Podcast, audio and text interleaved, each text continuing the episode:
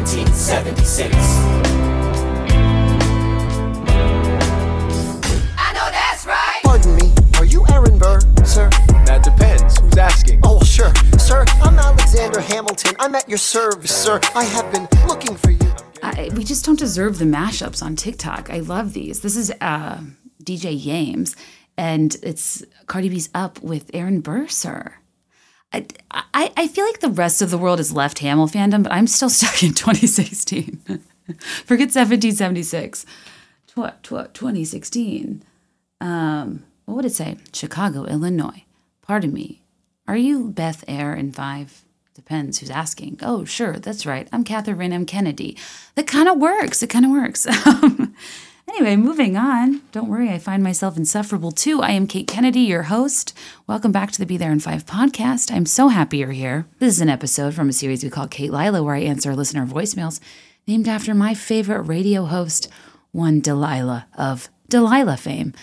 I love to talk through your questions, pop culture, sentimental advice honestly anything. I was shook by how many voicemails I had this week, and I had to pick them at random. And I think I'm going to do some of the rest of them on Patreon because I was having too much fun. Thank you so much for your patience. Um, this has been a weird week. I uh, we're trying our apartment's showing because it's for sale and we're renters and we don't want to buy this place. If I was going to buy a place, I don't think it would be in the city, and I think I would need another bedroom and whatever it's a whole thing. I don't want to complain, but it has been interesting uh, having to pop in and out of my apartment and clean it to a level of spotlessness that just isn't the standard I live my life against um, every time I leave. And it cuts into recording and sound. And yeah, a year into the pandemic, I still can't go back to studio. So I'm still recording at my house. So thank you for your flexibility. I like to think the fun of Be There in Five is like you never know when it'll show up, just like myself at a house party. But alas, here we are. I hope you had a good week. That mashup I played is by DJ underscore Yames on TikTok. It was Cardi B Up uh, X Aaron Burr, Sir. I also have one to, um, I think it's Aaron Burr, Sir, the Schuyler Sisters, and Candy Shop, which I still can play on the recorder. That seems like a lifetime ago. Peak pandemic crisis, like doing episodes about dipping sauces, um, playing the recorder on air. Like, was I okay? Were we all okay? Um, you know, it's funny, like out and about in Chicago. I mean, it just it, it, it, spring has sprung, kind of like when everybody um, submitted their Facebook album titles. The the by far the most celebrated season was spring. It was like spring, spring, sprung, springaling a ding dong, spring break, breaking spring. Uh, like get your head sprung, LL Cool J, lols, and um, you know that's how it feels. I feel like everyone is like masked and at a safe distance, but like really uh, trying to get back out there. And I talked about this a bit on Instagram earlier this week. I just I don't know how to feel. I don't like I all I wanted for so long was f- for there to be an end in sight, for things to go back to normal. But after a year, what is normal? And we've almost been thrust back into another period of uncertainty where our new normal feels just as uncertain to me as it did when we were exiting out of our former normal, our formal. Nope, doesn't work. Um, does that make sense? Like it, it's it, the phases of uncertainty never end, and I think we all, for peace of mind, even just hoped we could look to a day when everything would uh, the pieces would fall back into place where they were, but they can't. And I don't know about you guys, but like I feel like I've changed a lot this past year. A lot of my friendships changed, relationships, like, you know, conversations you didn't want to have or hadn't had yet, but maybe needed to. In some cases, they've strengthened. In some cases, they've caused distance. Uh, I feel like a comical level of codependency to my husband. I feel like uh, a lot of people, I feel very lucky that I feel I've developed a deep appreciation for my relationship amidst pandemic because I really didn't get sick of him. We still really had a nice time together. Um, and watching him have conversations, uh, you know, whether it was about politics or the pandemic or uh, race or whatever it was, like with friends and uh, stand up for what we both think is right. And I've never really like seen him in that context of having to take things on with people and it made me deeply attracted to him if i already wasn't but also um, i just like feel lucky that it kind of brought us closer together but we're very not codependent. Like we we very much do our own thing. We've been together for so long and i feel a bit like a pandemic puppy now because i've left a couple times in the past month or two. And I, it's funny like i'm a little out of sorts uh, and he left town this week and i was just like pacing singing to the dog. We did the high school musical choreography together. I watched Wish Upon a Star, one of the finest films of our time with Katherine Heigl. I, I love a switching body story. And I do think Wish Upon a Star is superior to Freaky Friday. And I know that's controversial. If I'm going to watch a Jamie Lee Curtis movie, I'm obviously watching My Girl. Um, but anyway, guys, I, I, I'm having some anxiety about returning back to life because it's like, this is all I wanted, but now I don't know where to go or who to call or where I belong. and like, it's normal, but it's not. Uh, we still don't really have like concerts and events. I'm excited because most of my loved ones that are higher risk or older or um, friends that are essential workers or essential adjacent are vaccinated. I'm kind of comically low on the list. I, think Chicago's at like phase 1C. I'm like, p- podcasters are like Z44. I, am like, yeah, so I don't have to interact with anybody. Uh, the person at highest risk of getting COVID for me is my microphone. Um, I just speak remotely to people through their ears and never come into contact with them. And it's like, yeah, uh, we like no one, no one will give me a vaccine. Um, so I'm interested to see how this unfolds. I, I, know a lot of people who have like finagled them or showed up when other people haven't showed up and all that, but like I am horrified, like karmically that I just I just know uh, there's people that are more high risk that are out in the field of life that deserve it more, and I just like I'm pained at thinking of taking somebody's spot. Um, but until I feel clear that that's not the case, um, I'm gonna chill. I'm getting, I want to get vaccinated like ASAP, but I'm just kind of, Illinois is, is not really the same as other places I've noticed. Um, in terms of what I understand to be your qualifications to get on a list to sign up. But anyways, and a lot of people are on like vaccine hunter Twitters, which I, I don't know. I'm kind of like, I'm, I'll just stay inside. This is that's the joke. It's like I'll just stay inside a little longer and like wait till everyone's good and get mine in due time. I don't feel this like rush because again, I don't know where to go or what to do. Um, tomorrow I'm getting some more. Um, I'm like re-piercing some of my extra holes on my ears that closed up. That's really exciting. I might get a, get a house plant. Um, so anyway, yeah, huge sexy weekend over here. I don't even know what my point is other than to share in case anybody else feels the same. Like it's weird when you want something so badly. It, this that the isolation and trauma and misery of this past year, you you would think there would be like this moment. Um, I'm coming out. I want the world to know. You know, put on some jorts, live my best life in a crop top. I don't know. Like it, when I picture myself feeling happy, I'm like spinning in a field listening to Cruel Summer, which is basically just Loverfest, which is still canceled. so anyway, my hope, I guess, now the thing I'm looking forward to the most is getting back out on the road if that ever happens. Um, so stay tuned. We're having early conversations about that. I'm just kind of waiting to see what the vibe is. Like, I want to know your comfort. Le- like, I'm not going to plan shows and stuff for later this year, not knowing where we are, and then put people in a weird spot. I don't know. It's crazy, you guys. Anyway, I hope everyone else is doing well. Um, what else happened this week?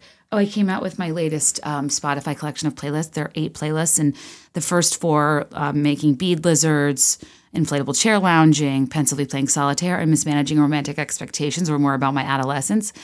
And now we've moved into college era, which I went to college 2005 to 2009. I'd say this is pretty relevant to anybody like 2000 to 2012 uh, musically, but I tried to make these playlists because uh, I'm in a six month contract with uh, Spotify to make monthly playlists and promote Spotify Premium. It's the coolest job I've ever had.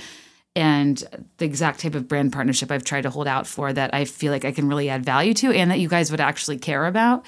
Um, and I've really had so much fun trying to capture really hyper specific emotions and kind of leverage the sensitive gal in me that had trouble having fun in college by being able to access those emotions, especially through music. And, um, you know, like one of the ones I have is an ode to uh, collegiate male bedding. It reminds me of frat basements and late nights and bars closing and uh, fist pumping music when we were saying things like fist pumping. And, you know, going into a stunning uh, male dorm or perhaps uh, off campus apartment and like relishing in the art that is a wall flag and the decor that is uh, all those empty liquor bottles, sometimes with glow sticks in them, uh, above those mid tone wood cabinets in a shitty kitchen.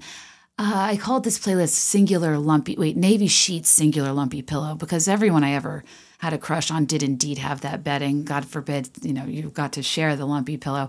You were one of the chosen ones, me not so much. Um, why do dudes have dark bedding? It's really interesting. Why do dudes, why do men not have bed frames? Like, what? I told you guys when I met Greg, I was like, you have furniture. Like you, he was wearing a coat, like a pea coat. I was like, dang. It's just so it, like uh, the, the I mean Greg is fantastic, but the bare minimum. I mean, it's just I was like turned on that uh, he he didn't just have a box spring on the floor.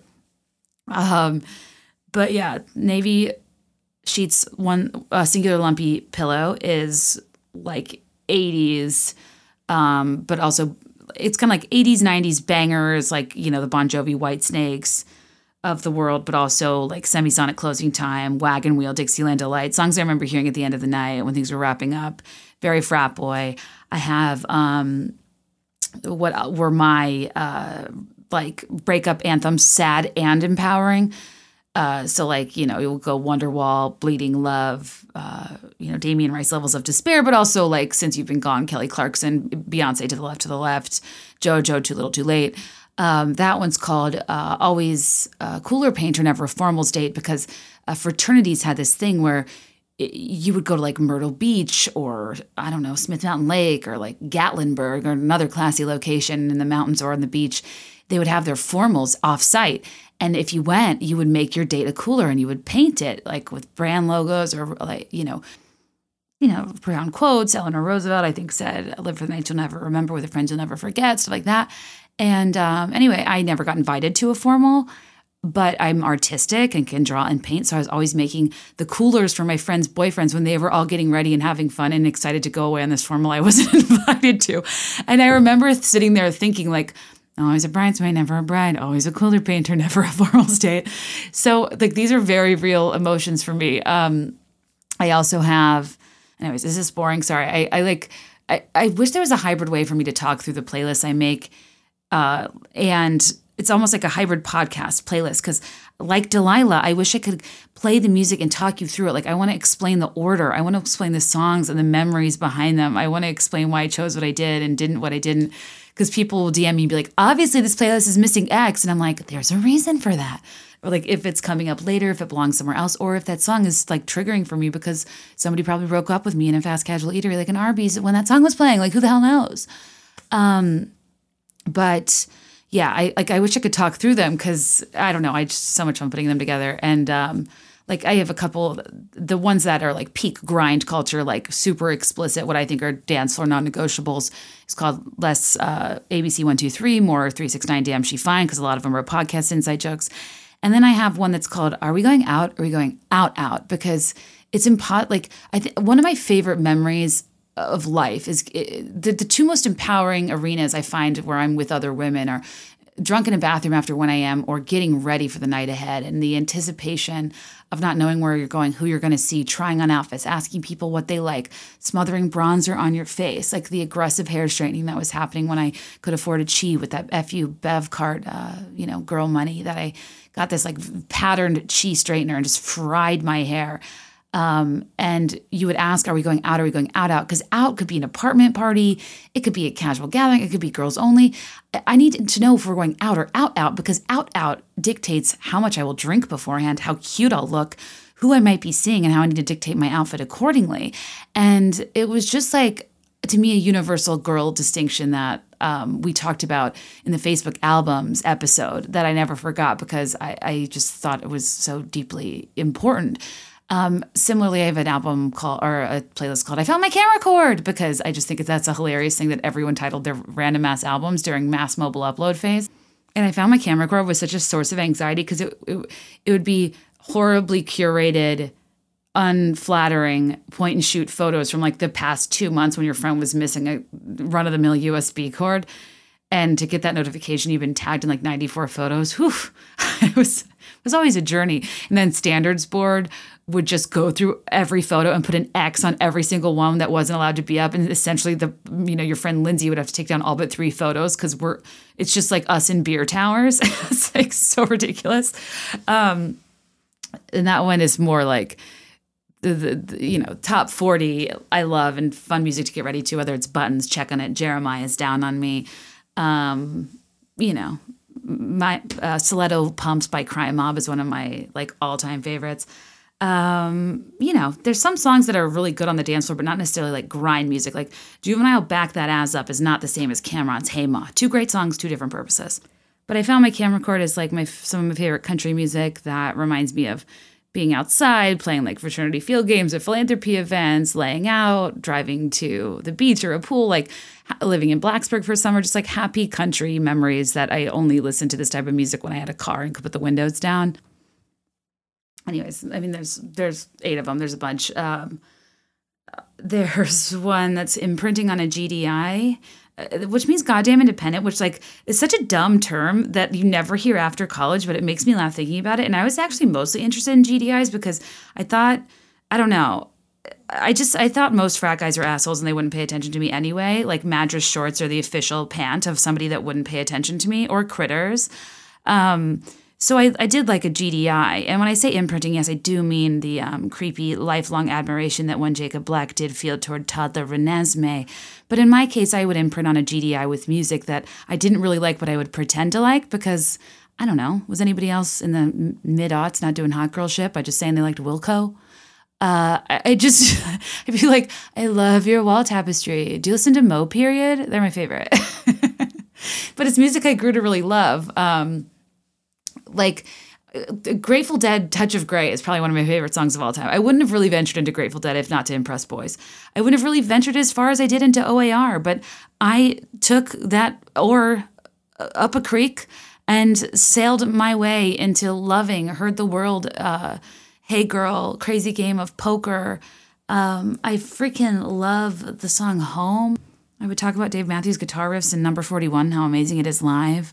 I, I would, you know, I don't know. Amber was the color of my energy. That was my vibe. I was I it was stuff I pretended to like that I ended up really loving um, when I just would pretend to smoke joints.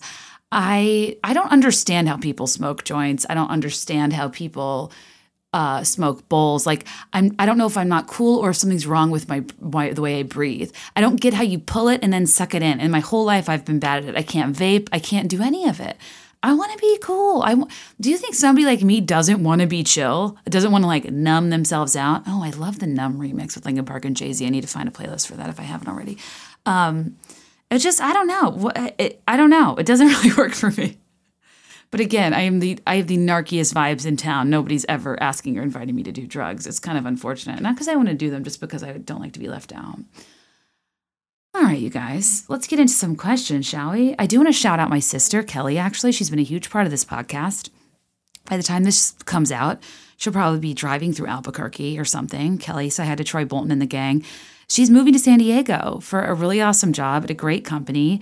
Um, that was largely networked by one of the Beths because you guys are freaking amazing. And um, I'm just really proud of her. Like, we were talking about recently how life is short, but also life is long. And if you want to move somewhere for a year or two, do it.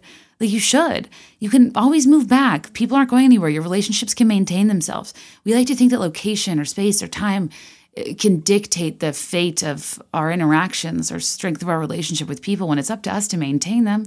You can make it what you want. Um, I was actually born in San Diego. Kelly was born in Orange County. So was my brother. We're Southern California born. So she's headed back to her roots. I, I, was born in La Jolla, and I remember going back there in high school and being like, "Why did we? What? Why did we move?"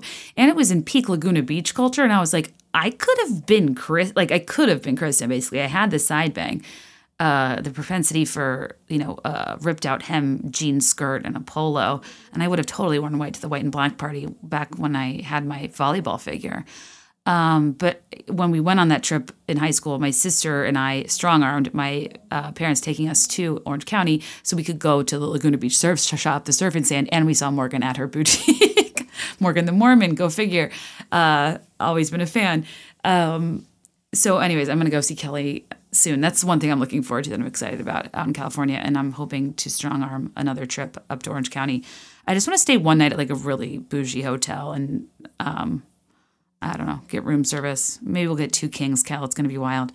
Anyways, just wanted to shout out Kelly. I'm really proud of her. I just think I, am impressed. I'm deeply impressed by people like her who constantly hedge their bets on themselves and who design lives and careers not based on what they have to do or should be doing, but based on what's working and what's not, and constantly readjusting and experimenting. I'm a big believer in in, in life and science are, are aren't really efforts to prove things right or wrong, but rather rampant experimentation to just learn more about our world and environment and to gain more experience. And why the hell not test the limits of your potential? If a job isn't working for you and you can get another one, why not leave it? Why not go where you can add the most value, you know?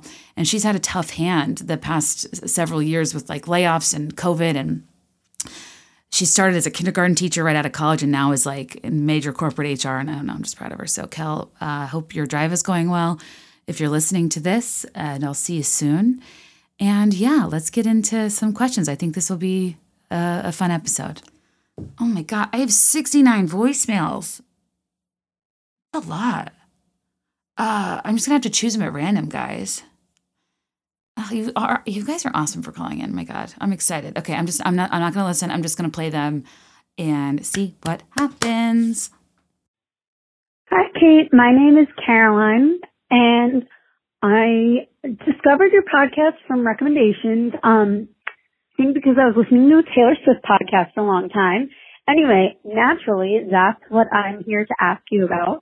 So I know in episodes probably year or two ago, year and a half, I don't know, you talked about the Taylor theory of Karlie Kloss and Taylor Swift dating.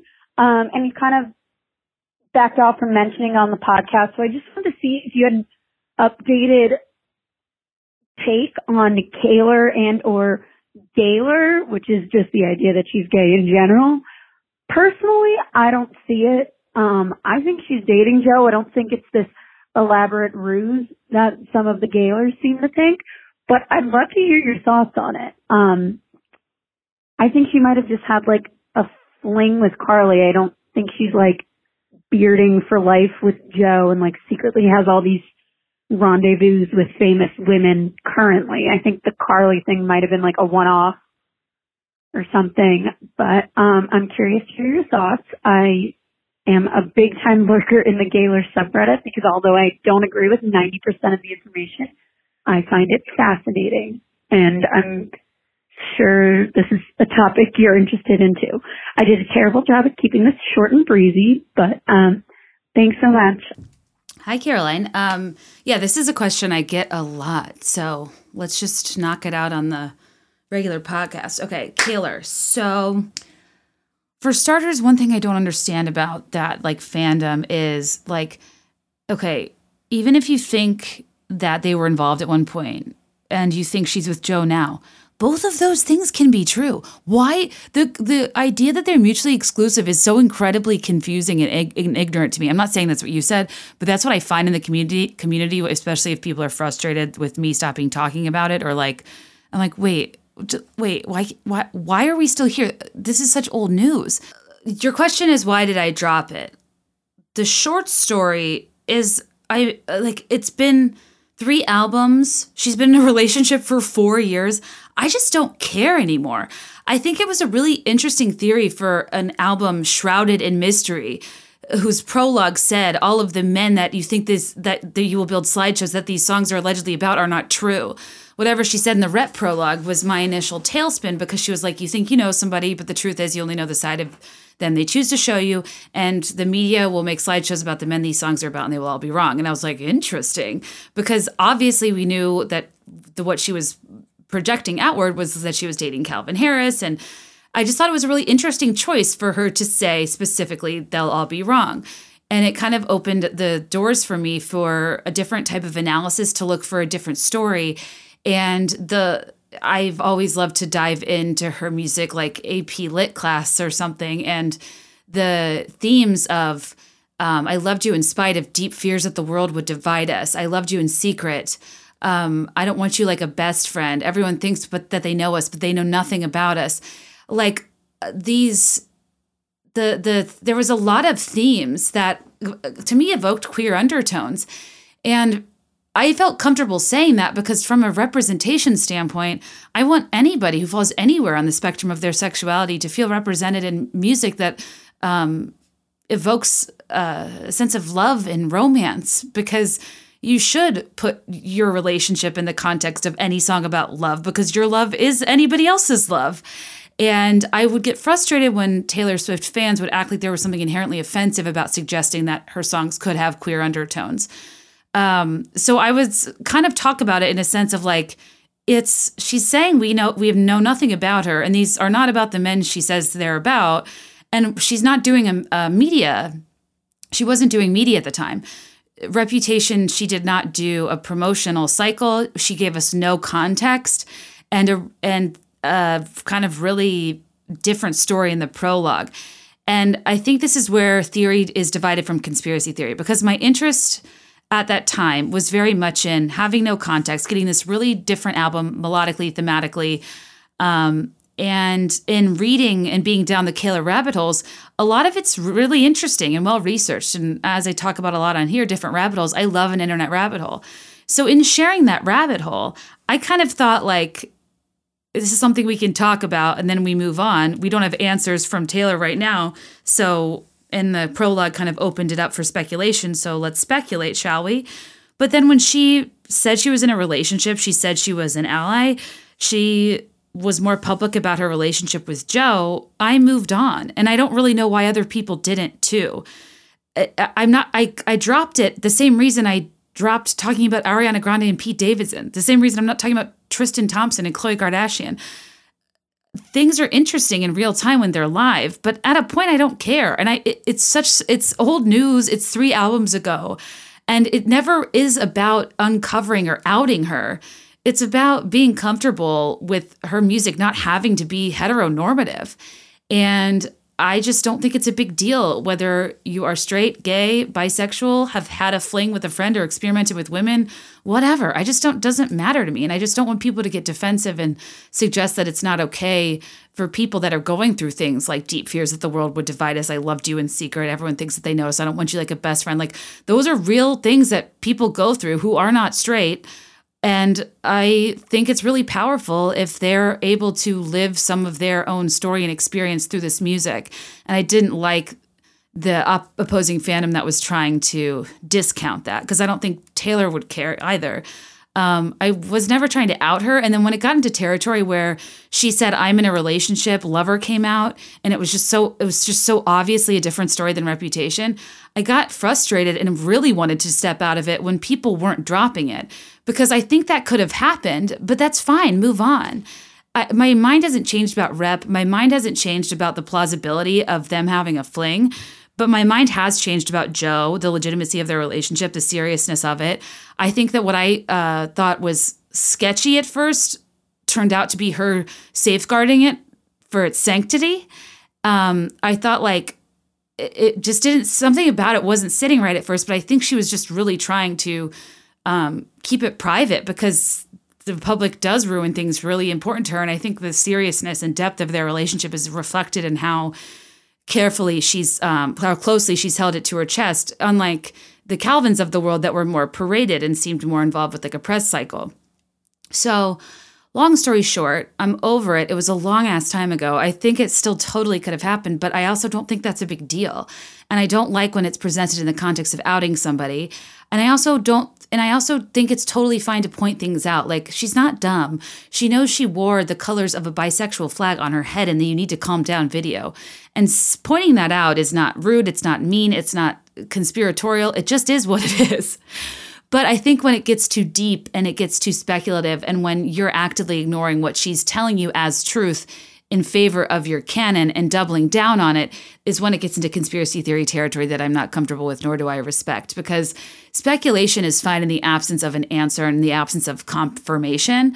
But you know you have a problem when you finally get the confirmation that yielded the initial speculation and you're still unwilling to accept it.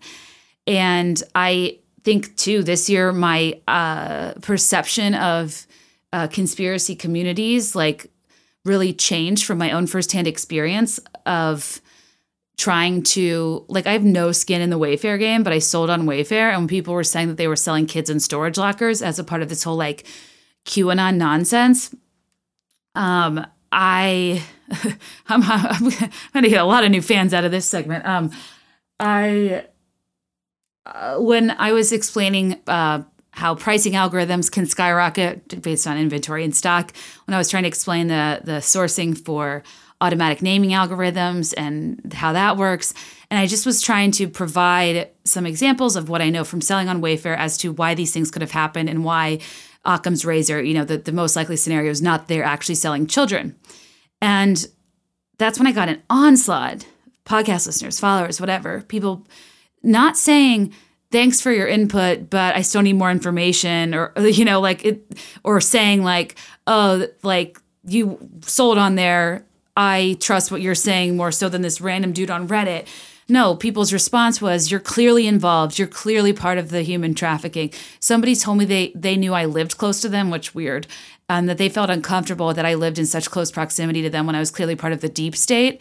Guys, I can't get a reservation at Nobu. Like, I'm not part of the like like Hillary Clinton, uh, you know, Satan worshiping secret gang, like whatever you guys think is going on. Like, I'm just not. I'm a random podcaster and I think seeing how um, how badly people wanted to fulfill and double down on their own narrative and how it had absolutely nothing to do with seeking the truth um, was an interesting thing to experience on my behalf when I was like, wait, I'm telling you, like, why would I lie to you? You know, I, think it kind of realized how dangerous um, a lot of feeding into that stuff can be and how I didn't want to steward the listeners of my podcast that were also Taylor Swift fans into territory that I thought was um, inappropriate, needlessly speculative, was actively ignoring the person's truth that they're allegedly a fan of and holding on to a narrative that just quite frankly is old.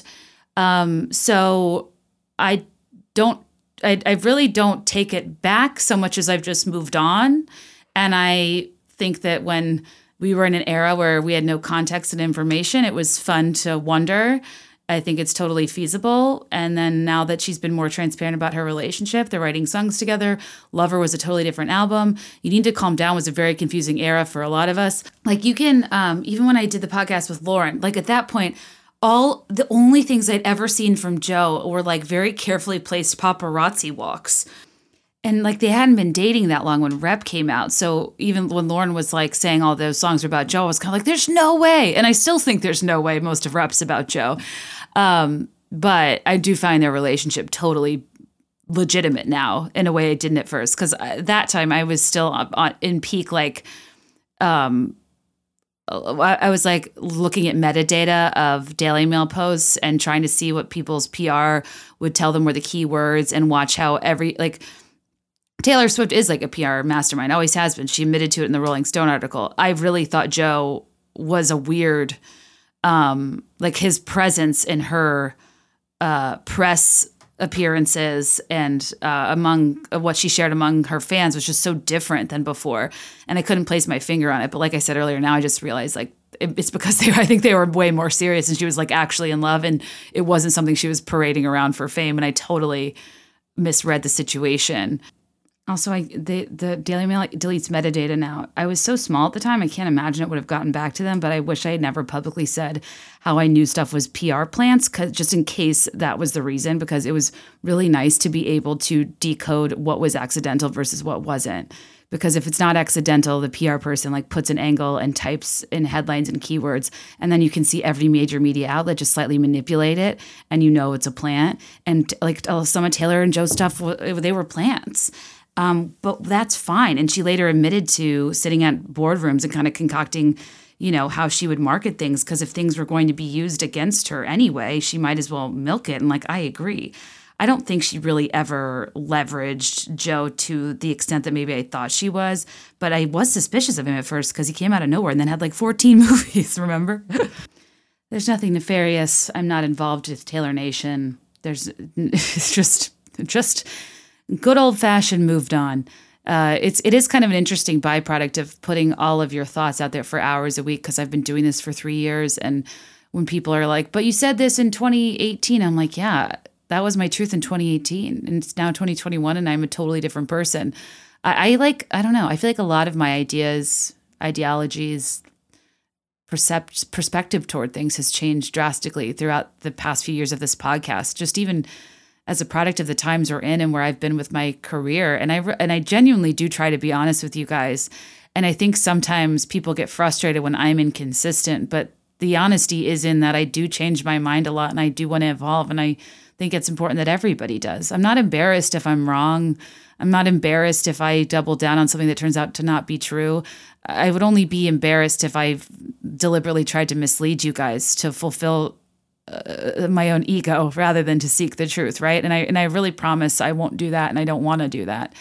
Um, so thank you for your question, and hope I answered it okay. Hi, Kate. Um, I'm calling because you posted the voicemail number yesterday, and I've never called before, but um, something had just kind of been weighing on me recently. You know, I've listened to you talk. I'm so sorry for the interruption. I just realized, you know, we're 35 minutes in. I need to thank our advertisers who are making this episode possible. Then we'll get back to calls. You know, nothing uh, warms my heart more than when you guys are legitimately excited about an advertiser and when a couple weeks ago, I revealed that Olive and June was now sponsoring the podcast and gave a discount code for the Mani system.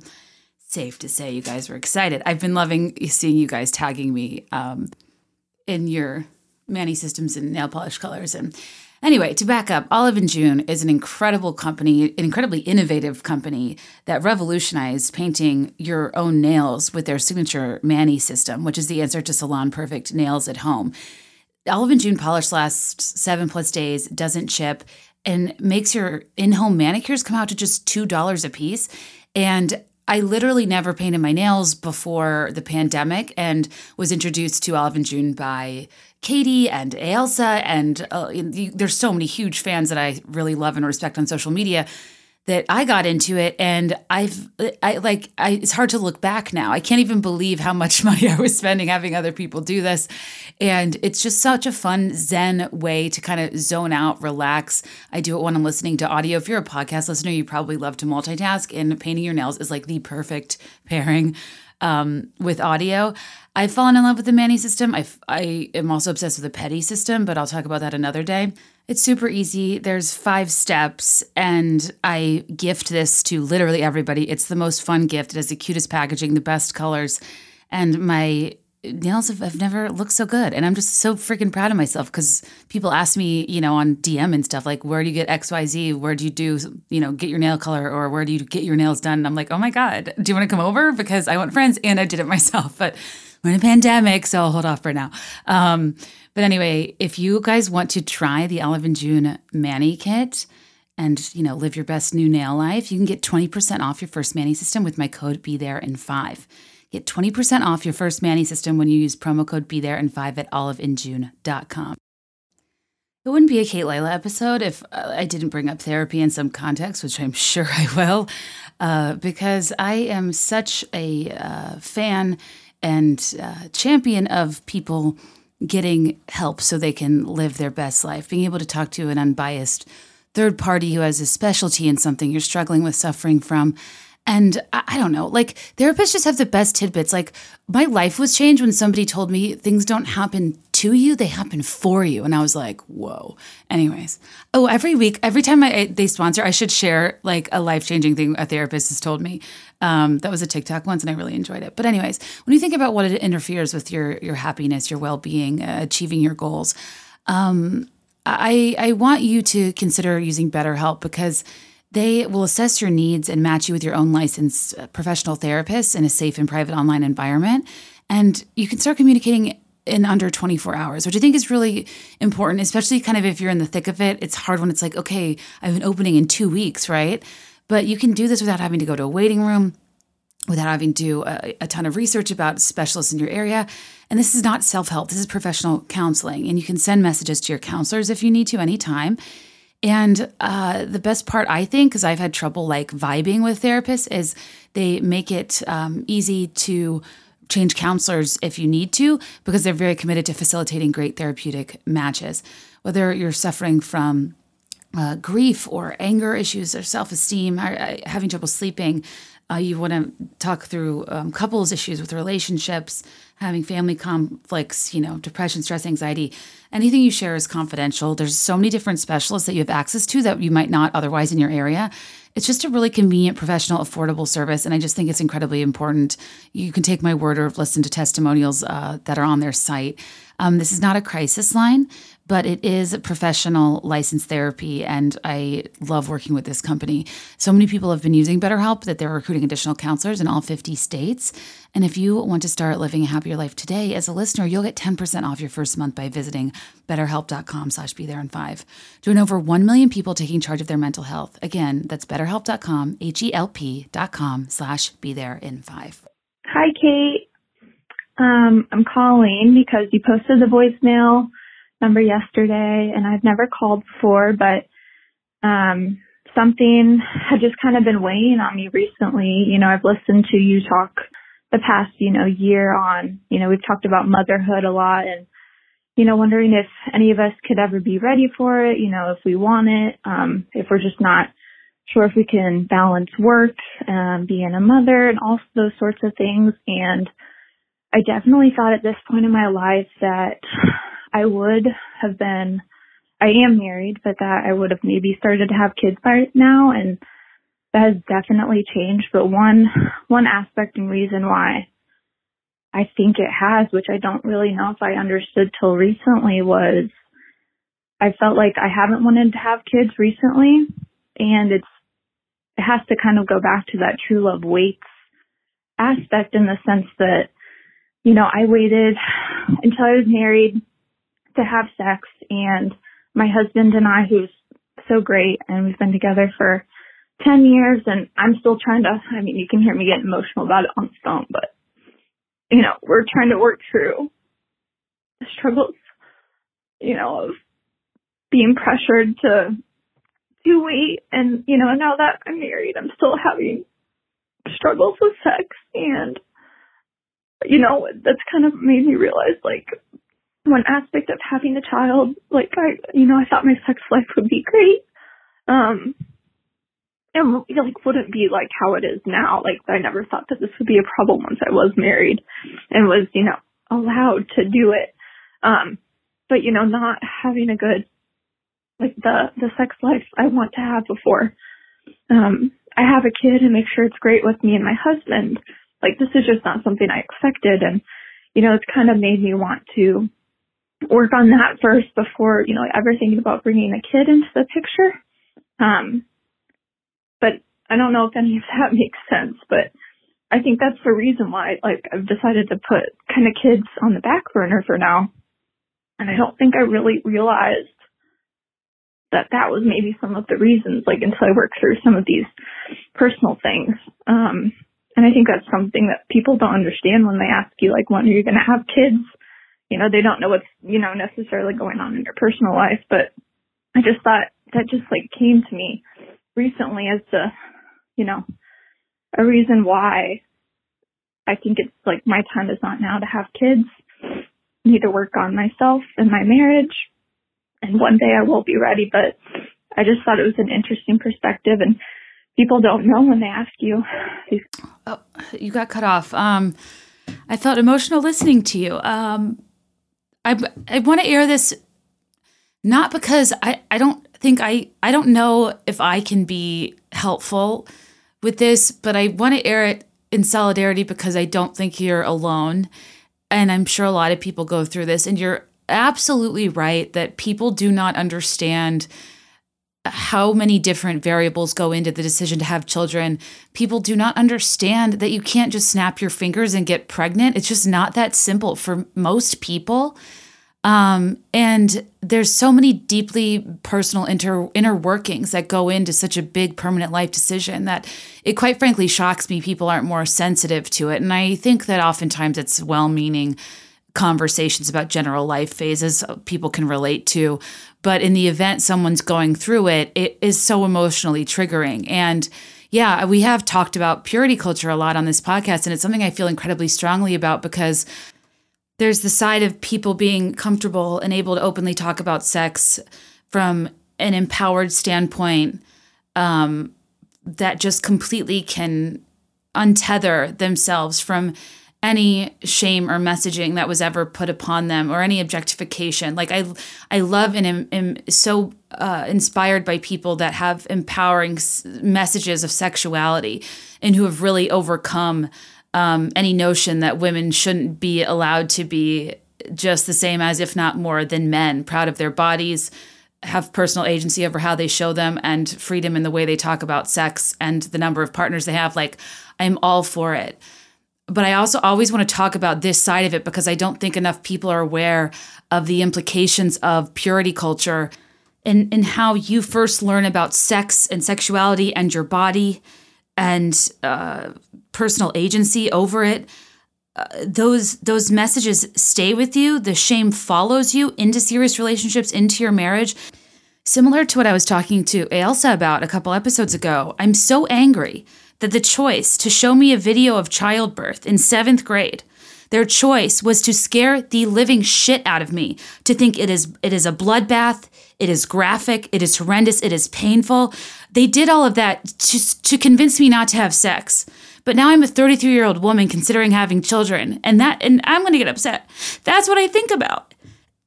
And I'll forever be angry that I was robbed of my clean slate from the church about how to feel about my body and sex. I'll forever be mad that my feelings toward having sex and having children was made to be scary and horrific by public schools. I am a very sensitive person, and these themes stuck with me. And while I think over the past decade and change, I've worked through the sex part, I have not worked through the having kids part as evidenced on childless millennial. And i want to open the dialogue about purity culture because it is people don't get how deep the shame is. And people don't get how when you use scare tactics when you show photos of stds when you don't talk about safety when you don't talk about assault when you're just completely you know you're you're not allowed to be objectified but at the same time told you that objectification is just a fact and it is what it is and you will be ogled and you will be groped and it is your responsibility for how people look at and respond to your body.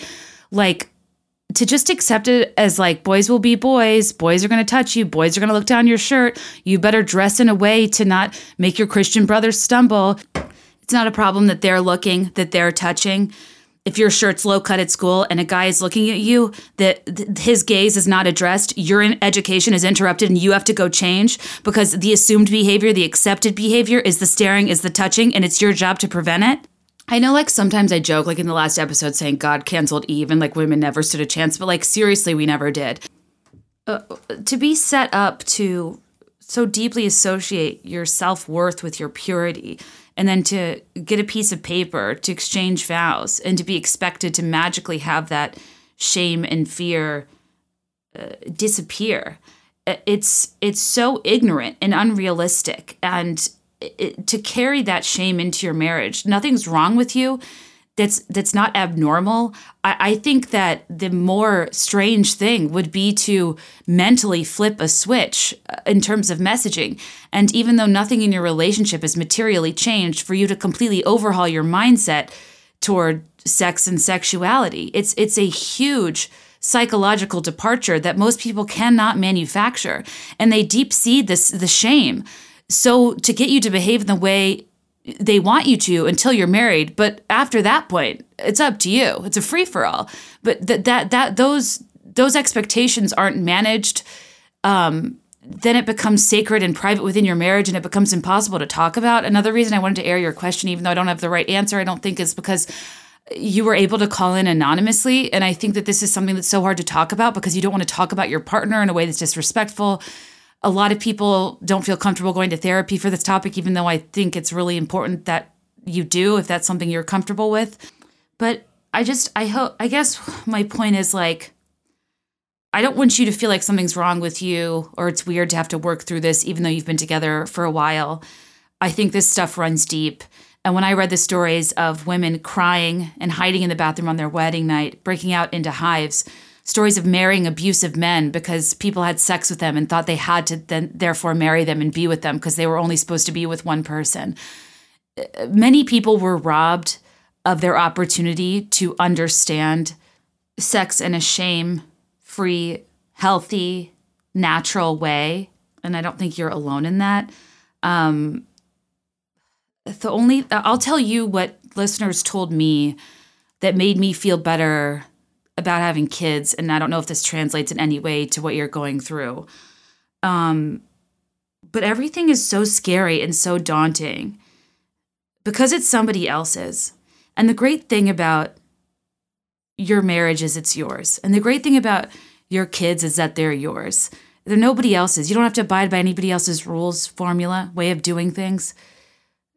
The concept of these overarching life changes felt less overwhelming to me when I realized I could do it my way. And if you're still working through feeling more comfortable or less ashamed with sex in your marriage, work through that. Be honest with your partner about it. Whether you go to therapy, whether you read books about it, whether you just start a more open dialogue, whatever it is. I do think it's important to strengthen your marriage and to be comfortable in your marriage and to be free and open within it. And and if that it comes more naturally to you as your priority before having kids, listen to that, lean into that. Um, don't put pressure on yourself in terms of timeline or amount of progress or whatever it is. Like this, this, the shame and difficulty runs so deeply because these issues are so complicated. And it's just not a straightforward thing that you can flip a switch when you get married, nor can you, you know, mid marriage. Um, marriage is a long game though and and you have a lot of hopefully time together and relationships evolve you know year over year even month to month at times and you might not work through this in the next month. You might not be able to put a timeline on it. It might be an evolution over time and that's okay too. You might have kids and, and get pregnant whether you plan on it or not before you work through these issues and that's okay too and I say the thing about my way and it being yours because, you know, I think that, and again, there, I'll probably get hear from people saying, you don't have kids, you don't understand. Fine. But I don't really understand why it's productive for me to think my life will be over, my sex life will be over. Like, I don't understand why people that are married or have kids think scare tactics about what it will be like are somehow benefiting me. I'll get there when I get there. I understand the logic of managed expectations, but I don't think you need to approach having kids thinking my life's over like I used to, or my sex life is over. And like there's so much pressure on you to sort through this now. Because after you have kids, hopefully you'll still be married, you'll still have a healthy emotional connection, and you'll still be intimate with each other and have time to work through that. I think that we put a lot of timelines and pressure on ourselves to overcome things, to make progress, to feel material changes when if we're being intuitive and we're listening to ourselves and if we're patient with ourselves, we realize these things resolve themselves with both effort and time. And when we try to strong arm either effort or time as a sole solution, I never really think it works out. But as long as you're being open with your partner and communicative, as long as you're getting uh, help where you see fit and, and can feel like you're making at least a little progress, it's just, especially in just feeling less shame, because I don't want that for you at all you shouldn't. Eh, but I know it's not intellectual like that. It, it does take working through. Um, I guess my only piece of advice would be to honor that the way you feel isn't your choice. It's not a product of weakness or something you should be over by now or, or anything like that. You were not set up for success in your perceptions of sexuality. And just like it took a lifetime of people trying to scare you out of doing it, it could take a comparable amount of time to unravel. But that's okay, and it's not your fault. And as long as your partner understands that, and as long as you're slowly but surely trying to find what works best for you guys, you're going to be fine. Just be honest with them. And beyond that, just don't feel like kids are the turning point or the barrier uh, to you know, sealing of the coffin that you'll never work on your sex life if you do have a kid. I don't subscribe to that that that part of your relationship has to be over just because you've had children. For a lot of couples, I know it's not.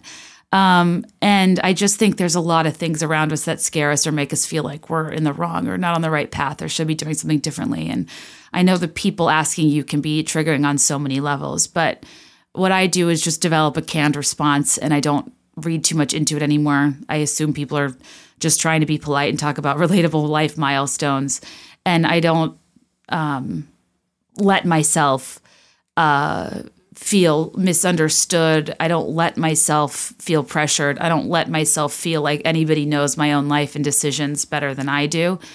And that's something that's come with time and confidence, and honestly, being more forthcoming and vocal about it. I think that as weird as it is to tell thousands and thousands of strangers my reservations having children, it was such a turning point for me and feeling like I was allowed to say I wasn't ready. Um, and I've been more vocal about that in my passing conversations as a result.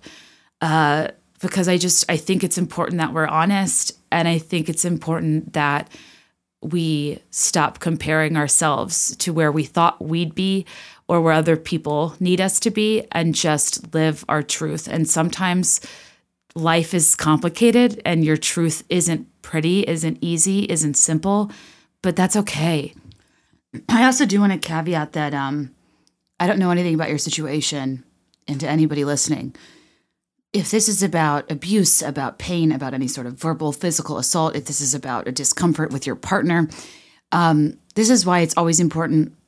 As much as I love getting it, giving advice, this is why we delete stuff like this in the Facebook group because, um, in the event there's something more serious going on, casual advice doesn't point people in the right direction. It's important to consult a licensed medical professional, a third party, um, and especially getting to the root cause because this is me assuming the root cause is what we've talked about a lot on the podcast and with purity culture in terms of women being deeply shamed um, and made to feel like their self worth is tied to their purity and being unable to flip a switch when they're expected to be these sex goddesses within marriage, yet completely be abstinent outside of marriage, and how much of a psychological leap that is, and how difficult it is to go from one to the other, especially when one's been done for, for a lifetime.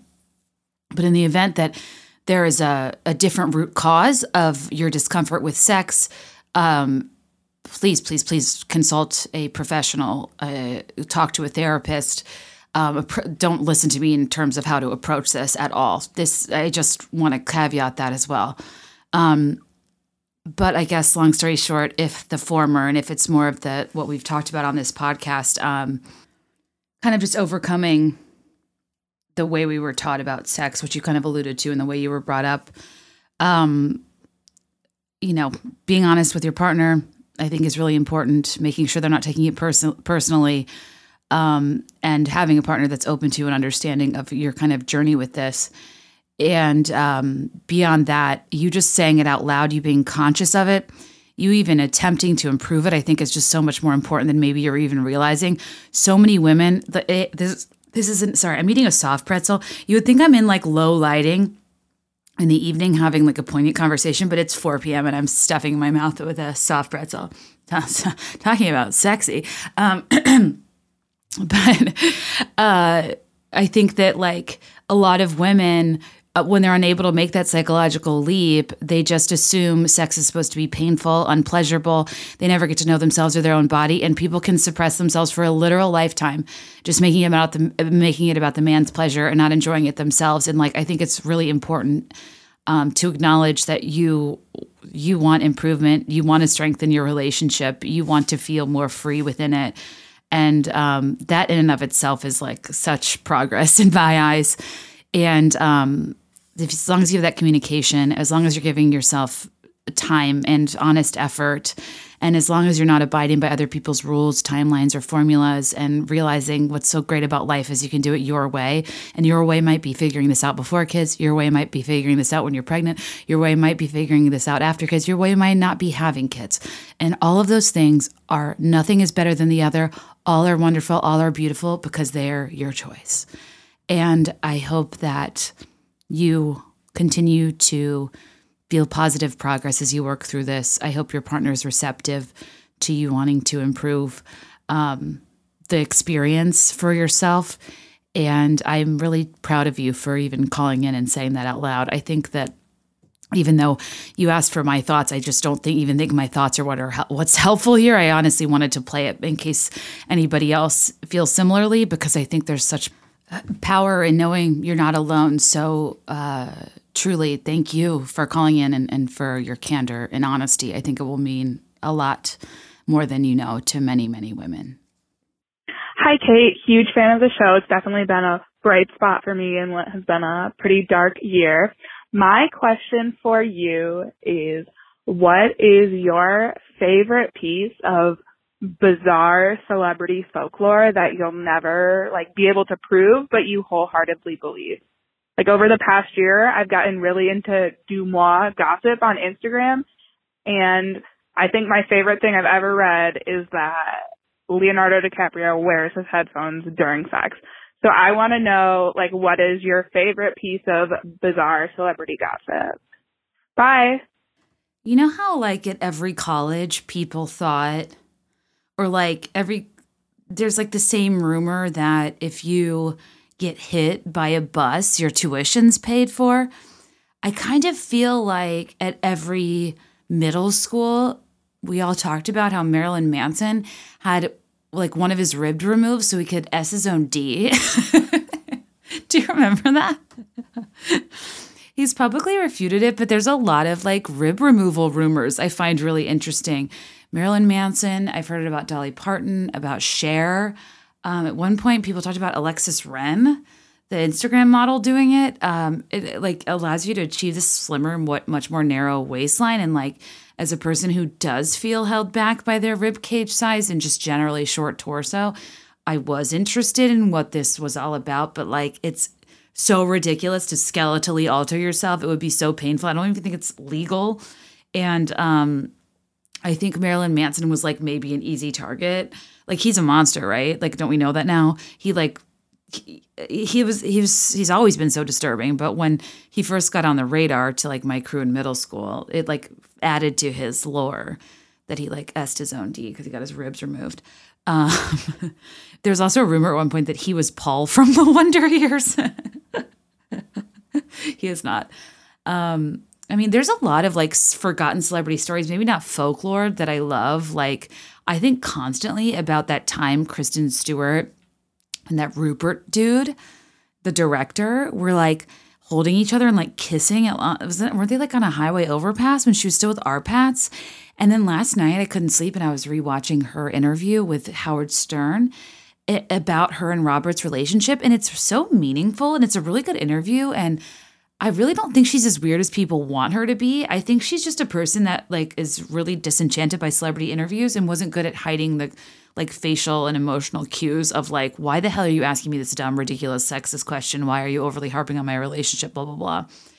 Um, uh, I also I think about Solange going ham on Jay Z in an elevator. I would do the same thing if somebody wronged Kelly. I am dying to know what Jay Z did. I think that their I really think their marriage like it, it's I don't know. It just like it, so it's so interesting to me how like Lemonade. I mean that was like so. It, it, it was so incriminating, right? I mean, I I'm dying to know who Becky with the good hair is, and I, as I've talked about before, one of my favorite favorite top top top internet mix-ups of all time. Speaking of celebrity folklore, to get back on subject, is um, when people thought so people thought Rachel Roy was Becky with the good hair, and that Jay Z cheated with Rachel Roy. And that's a big source of like the lemonade conversation. Twitter got confused. So Rachel Roy was married to Jay Z's business partner, um, Damon Dash, the co founder of Roc-A-Fella Records. And the rumor was that Jay Z and Rachel Roy had an affair, but Twitter got confused and thought it was Rachel Ray. And so Rachel Ray was getting like tagged and RT'd, and people being like, you bitch, like, fucking with Beyonce's man. Like, and just like went from Hove to Stove. Like, I love that they thought he was uh, cheating with a celebrity like chef and Rachel Ray. Of all. It's just like, it's so funny. It's so funny. That was like one of my favorite things ever.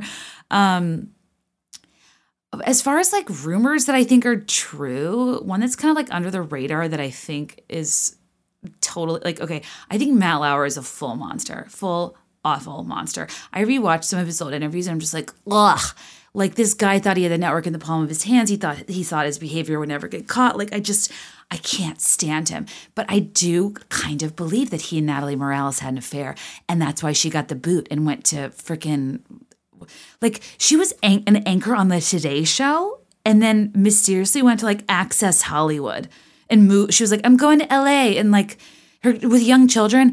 I something to me is so weird about that, and that was before Matt got um, uh, fired uh, amidst the the Me Too conversation that I feel like has really tapered off, and so many more people need to get Me Too, but then they all protected each other following the peak Me Too. You know what I mean? Um. Anyways, she left the Today Show to be like a West Coast correspondent, and like they've denied it, but like I don't know, I don't know, I don't buy it for a second.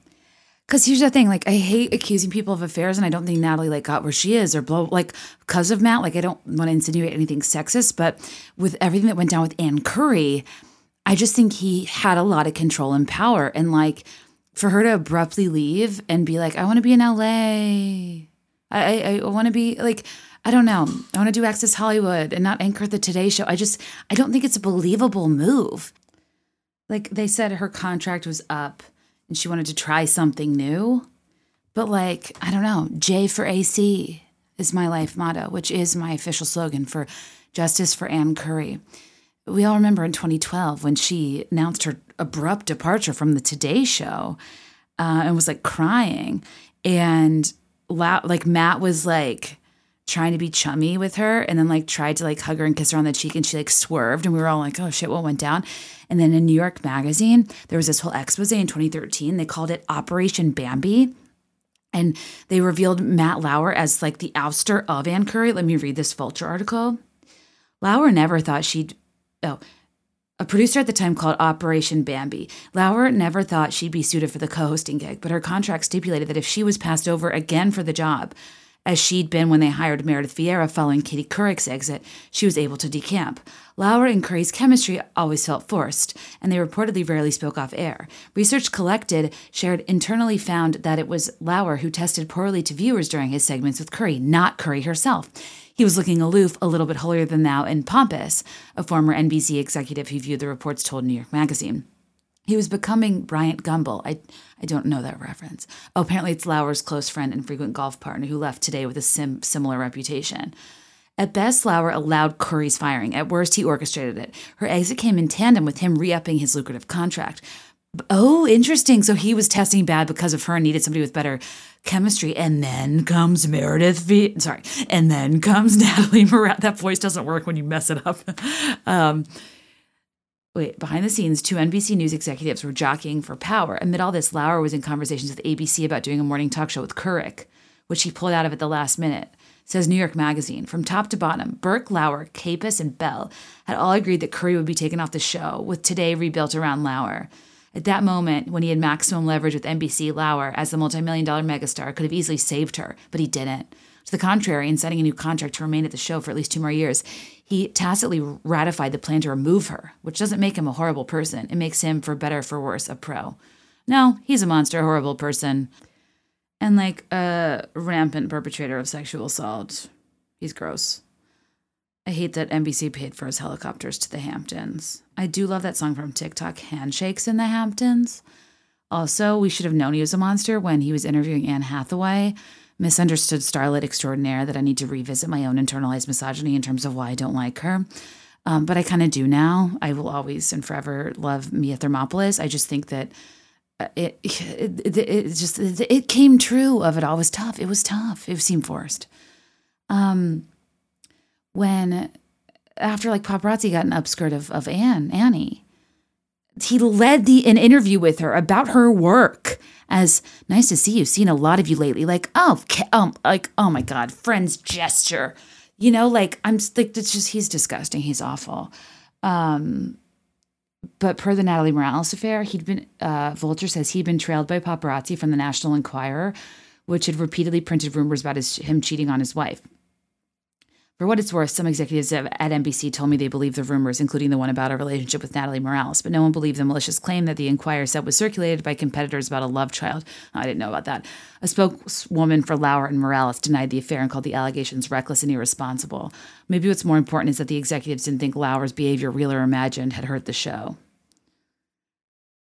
Jeez, oh, Pete's. Good times.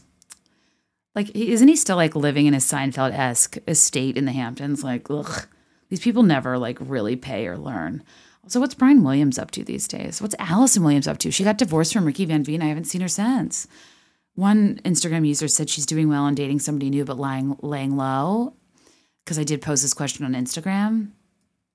Um, but I think I've talked about before. I like, I really enjoy Allison William Williams on podcasts. I think she's well spoken, and I like her use and breadth of the English language and figures of speech. She does do Bachelor recaps, but like I've been done with the Bachelor for several seasons, and after this season, like I mean, think I, I'm, I, I, feel uh, lighter being rid of the problematic empire they've built. I mean, like they wanted to be pat on the back for having the first person of color with Rachel Lindsay. I just I, I couldn't then. I can't now.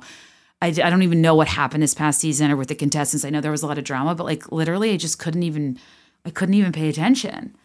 Um, I just think the show is done and dated. It needs to be like over with, and I don't know. I think it's seen its heyday. Anyway, back to Marilyn Marilyn Manson S and his own. just kidding. Those that's some of my favorite folklore, I guess uh, Marilyn Manson, Rachel Roy slash Ray slash B slash Solange slash J, uh, Matt Lauer, Natalie Morales, and J for AC. You heard it here first. Do you think Ann Curry would come on my podcast? I just feel like she kind of dipped out. She must have signed an ironclad NDA. It's like those stories that I think about constantly with things that like just did not give us resolve. I could keep going, but I'm, I'm trying. I, I'm, I'm not making. I'm not doing good on time, you guys. Ooh, this next advertiser is one of my favorite, favorite brands we work with. Uh, for another product, Helix mattresses, but this is their sister brand, and I trust Helix with my like back and my life, and anything they make, I would buy. Uh, but Helix has left the bedroom and started making sofas. They just launched a new company called Allform, and they are already making some of the best sofas I've ever seen. I have one. I've been waiting to tell you about it. It's an L-shaped cognac leather sectional, and actually, I went with it because I needed a modular sofa uh, we're, as you know, in limbo with moving. And I don't know if like my sofa is going to be in a bedroom, in a basement, uh, in my current home, and we're staying. Like, I have no idea. But I wanted the flexibility of um, having furniture that could work anywhere. And modular furniture, you can move the armrest, you can move the chaise where the corner is, you can add or subtract pieces anytime to make it work for you, which is, I think, really great, especially for like city dwellers and renters um, but really for anybody because you can pick out your fabric. It's spill, stain, and scratch resistant. You can pick the silver color, the color of the legs, the size, and make sure it's perfect for your home, but also kind of give yourself the flexibility to uh, change it around if you need to. Also, if you don't like it for some reason, which said no one ever, but in the event you didn't, you can try it for 100 days and they will refund you and they will pick it up, which I don't know if you guys have ever been sofa shopping. A, I, I'm not into going into stores right now, but B, it's like, great, you picked out your new dream sofa, you just moved, you want to decorate, it'll be ready in eight to 12 weeks. And it's like, what? And then it comes, you have to assemble it, and it's it's a nightmare of tools, but this is no tools, super straightforward. You're not tied. Like if you get a custom fabric sofa, no one, you can't return it. I've had to sell so much furniture on like Craigslist. Um, but this they will legitimately pick up if you do not like it. I don't know. I'm obsessed. It's like my first adult sofa. Um, it's roomy and comfortable. And I don't know if you guys have met Tugboat, but he's a nightmare. And he straight up digs into it and nothing happens. I spilled red wine on it. Nothing happens. And it's leather. I, I, guys, I, I love it. They they no joke offer a forever warranty. It's not Olivia Rodrigo. You said forever. Now I drive alone past your street. Like it's actually forever. And if you want to find your perfect sofa, check out allform.com slash be there in five. And oh, wait, Allform is offering 20%. Wait, you get 20% off a sofa. Allform is offering 20% off all orders for listeners of Be There in Five at allform.com slash be there in five. God, Helix, Allform, God bless, love you. So yeah, go to allform.com slash be there in five, 20% off your sofa. Bye. Huge, huge news, huge development over here uh, in Be There in Five Land. I'm going to start doing yoga again. I like uh, calm, relaxing uh, workouts. And I uh, literally wouldn't be able to function because I'm so bad at drinking water um, without liquid IV. We ever talked about that they've done like collabs with Justin Bieber and Kygo? I feel like we should have, just as a pop culture podcast. So love that. But uh, basically, this helps me keep feeling my best. Their uh, hydration multiplier is unbelievable. It's you put a packet in a bottle of water, and it basically gives you two to three times more hydration than just the water alone through this blend powered by uh, cellular transport technology, which is designed to enhance rapid absorption of water and other nutrients. Kind of love the science behind it. And they also have this other uh, type called Liquid IV Hydration Multiplier Plus Immune Support that's uh, meant to maintain and strengthen your immune system. And it has vitamin C in it. And obviously, as this past year we've been in the midst of pandemic, I've felt peace of mind having the additional immune support. But beyond their functional products, they have a really important give back mission. They've donated over 10 million sticks to people around the world. And I just, you know, it's important for me, for you to know that when you purchase Liquid IV, you're joining their mission to help people live better lives everywhere. They've been donated to hospitals, first responders, food banks, veterans, active military. And the Hydration Multiplier Plus Immune Support, it's, it's a cutting edge blend of vitamin C, zinc, and Wellmune. Wellmune is a naturally sourced beta glucan that's proven to help strengthen your immune system. And it's actually tastes really good. Each packet is bursting with fresh, natural tangerine flavor. And like I said, two to three times more hydration than water alone. I'm really not a fan of drinking water, which I know sounds ridiculous, and I'm so lucky to even have access to clean water. But I just forget, and then I get too full, and I just I don't know. I'm I love this product. I think the company is wonderful, and if you want to get Liquid IV's hydration multiplier plus immune support in bulk at Costco, you can, or you can order online and get 25% off when you go to liquidiv.com and use code Be There in five at checkout. That's 25% off anything you order when you get better hydration today using promo code Be There in five at liquidiv.com. Hi, Kate. So I am looking for some friendship advice, I guess. So um, I'm a senior in college, and recently a former best friend of mine unfollowed me on Instagram, and I have really been struggling with it. So obviously, like I know Instagram is not everything, um, but like to me and to this person, it is it is like a big part of our life, and she knows me well enough to know that that's something I'm conscious of and would be bothered by, I guess. Not because I'm I'm losing out on her likes, like I don't pay attention to that, but because I just share a lot of my life on there and I don't know, it makes me feel like she doesn't care about me or about my life. Um so just some backstory on our friendship. We were roommates freshman year. We were best, best friends. Um, and we haven't been as close in recent years, just, you know, because we got closer with other people. But, you know, she's someone I would still consider a friend, like, until this. Um, and it's not just the unfollow. Like, then, so the next day her sister also unfollowed me, which does not seem like a coincidence to me. Um, and then the, there was a night that week where my little friend group met up with hers and she just like didn't even acknowledge me being there, which is not something she had done before. And she also was like rolling her eyes really obviously every time I talked. And I don't know, it's been a few weeks now. Now I'm starting to feel like a lot of her close friends are also ignoring me. Um, and anyway, I, I've decided that the best course of action is just ignore it, Could you know, continue to be pleasant to her like we've always been. Um, like we're about to graduate and we're moving different states. We're going to make new friends. We're going to have totally different lives. But with that being said, like I'm doing my best to focus on, you know, my future and my life and all that, but I cannot get the thought of my, out of my head, um, that her and all her friends hate me. So, um, that makes me feel very sad and I love some advice on how to continue focusing on me and not, not letting petty issues like this one affect me as, as much as they are. Thanks. You know, a wise woman once said, Past me I want to tell you not to get lost in these petty things. Your nemesis will defeat themselves before you get the chance to swing. This is from Taylor Swift's Long Story Short, but uh, for my long story short, that's kind of the sentiment of what I would tell you. Uh, per your point about graduating, moving on, different states, new friends, uh, I, I, don't envy your situation. It is painful, um, and I've definitely been in situations myself where I've been so confused about what I did wrong. And the person on the other side has seemed to craft a narrative that they told everybody before I got the chance to state my case. So now their truth that I'm combating is something somebody else said and nothing I've I ever got the chance to to offer up or clear up in the first place. So I'm fighting a falsehood about myself and looking like I'm being defensive when I'm just trying to be honest and and and hope for some exchange of vulnerability or humanity and being like I don't want to not get along like wh- who wants to live like this? But the person in the position of power as people on their sides enjoys living like this. And those are the people you just don't need in your life. I had a very similar situation at the end of college where I felt like some people I was really close to, like deeply close to, there was kind of a misunderstanding. And I literally to this day, I have dreams about it because I don't know what happened or what went wrong. But all of a sudden we were on two different pages and like grew apart to the point where I felt like when I had acknowledged it, it was made about what about what it wasn't about. And then all these people had a wrong in my opinion, wrong interpretation of what happened. And it was made in like, it's like weird when you don't even know what happened. And you almost feel like emotionally gaslit that everyone's against you. And you're just here being like, what did I do? Like, uh, uh what it's, it, I like can't express to you how deeply I understand how maddening the feeling is of feeling both misunderstood and ostracized.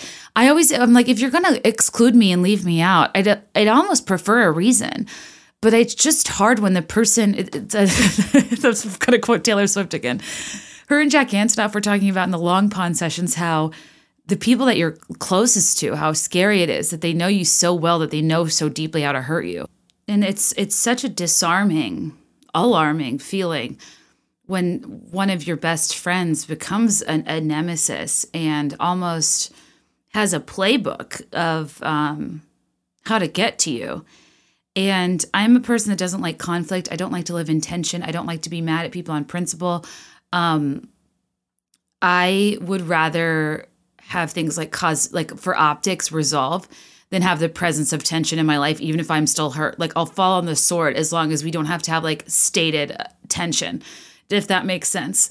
Um, it's just, it's not who I am. It's not what I want. And I think that like, when people have these volatile friendships and are mad at each other and go through phases and like you know are in and out of like favor with one another i'm like i don't get how you survive. I i, I can't. I need simple straightforward honest friendships that give me the benefit of the doubt that don't get people on their side against me that aren't looking for reasons to hate me be mad at me unfollow me whatever it is.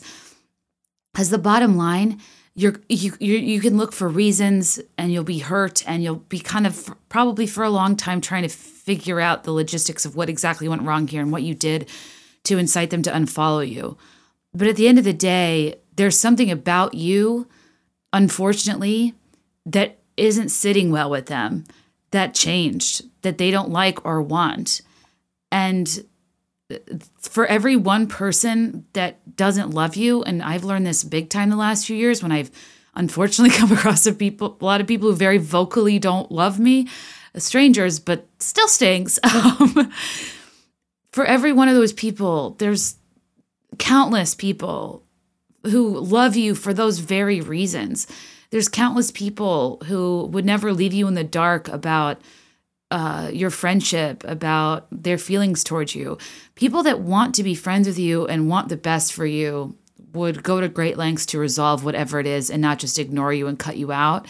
And if you're not a person that can deal with that volatility, you just keep your head down, go straight to graduation, move away, and start a life with people who appreciate you, who don't have the context of whatever it is that went down. Live your life out loud on Instagram as much as you want and just look forward to better days when you'll have the freedom and ability to choose the people in your life that aren't spoon fed to you from a college, from a roommate situation, from a sorority, or whatever it is. I found myself in adult life. I deeply love majority of my friends from college and I'm still close to them to this day. But even they know that I wasn't that happy in college. I was really having trouble finding my place and when I shed myself of any context and got the chance to start over and got the chance to tell people my story and who I was without any of the predeterminations of being in a sorority or from a hometown or from a high school, I met myself. And I, at the time, I was so tempted to fight tooth and nail to salvage this friendship, to state my case, to be better understood.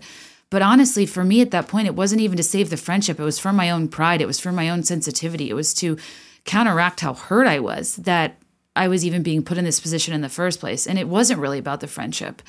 And my life moved on, and theirs did too without us being friends. And it, i still love the like them to this day and want the best for them. And i and as an adult it's like so weird when you look back and you can't even remember the subject matter for a disagreement. It just goes to show how insignificant it is. But for whatever reason at that time it's just not working and the unfortunate part about this kind of power dynamic where it's you against them is anything you say or do can and will be held against you. You could get ganged up on, it could get exponentially worse. And I really do believe the best revenge is living well. Not to say you shouldn't stand up for yourself, not to say you, you know, don't deserve to get your two cents in, but I just I don't know. If if you're going to graduate soon and you're about to move on, I think you just so deeply look forward to that life and to when these issues won't be present anymore. And what I've learned as I have gotten older is that when I used to operate from a place of scarcity, like these are my friends and I don't have other friends and I to save these friendships because they're here.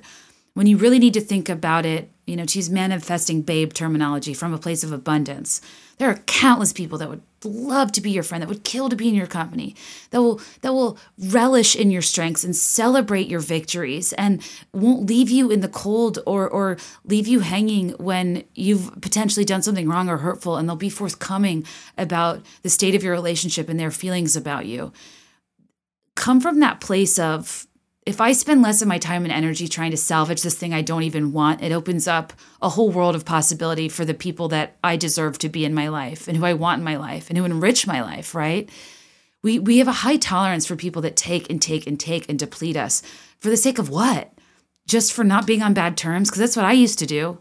And bad terms I mean, they only exist as much as life as you breathe into them, and they'll go away once you go away time and distance do beautiful, beautiful things. And as a person that felt so enveloped and entrenched in things I didn't want to be and misunderstood by things that had gotten out of hand and by rifts with people involving boys that I just didn't care about. But unfortunately what had happened happened and I and I didn't know what to do about it. And I would have talked in circles and I would have defended myself to the end and I would have felt ganged up on and I would have just kept on crying in bars. But instead I just moved on. And I met people that added so much more than they subtracted. And I know that's not easy now because you haven't met those people yet and you don't know your new life. But future you is going to have so much fucking fun not being weighed down by friendships that get some sort of sick pleasure out of seeing you hurt, out of unfollowing you, out of looking you up and down at a party. That's not somebody you want in your life, and don't go out of your way to salvage that sort of relationship. I hope you'll come, I hope you'll be on good terms at some point if that's what you want. I hope you'll figure it out at some point if that's what you want but the way to satisfy them is to feed into it is to grovel is to apologize. The way to make them feel as insignificant as they're succeeding in making you feel is to pretend like they don't exist ignore it and go on living your best life.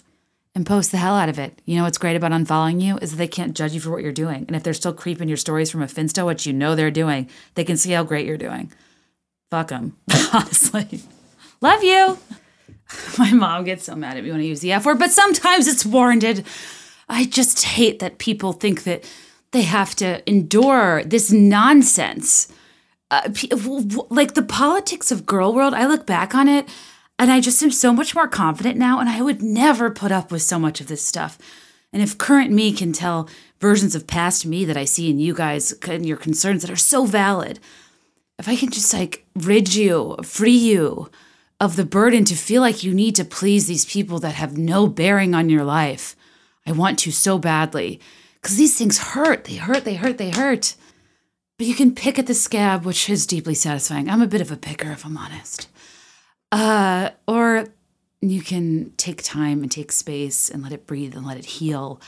And slowly but surely, while you're on the mend, be living your your best life not reopening the same wound, maybe creating other wounds, who the hell knows? But the important thing is, is you're moving on. You're not deliberately knowing you're doing something that's going to hurt you or make it worse. I just want to see you thrive, and you absolutely will.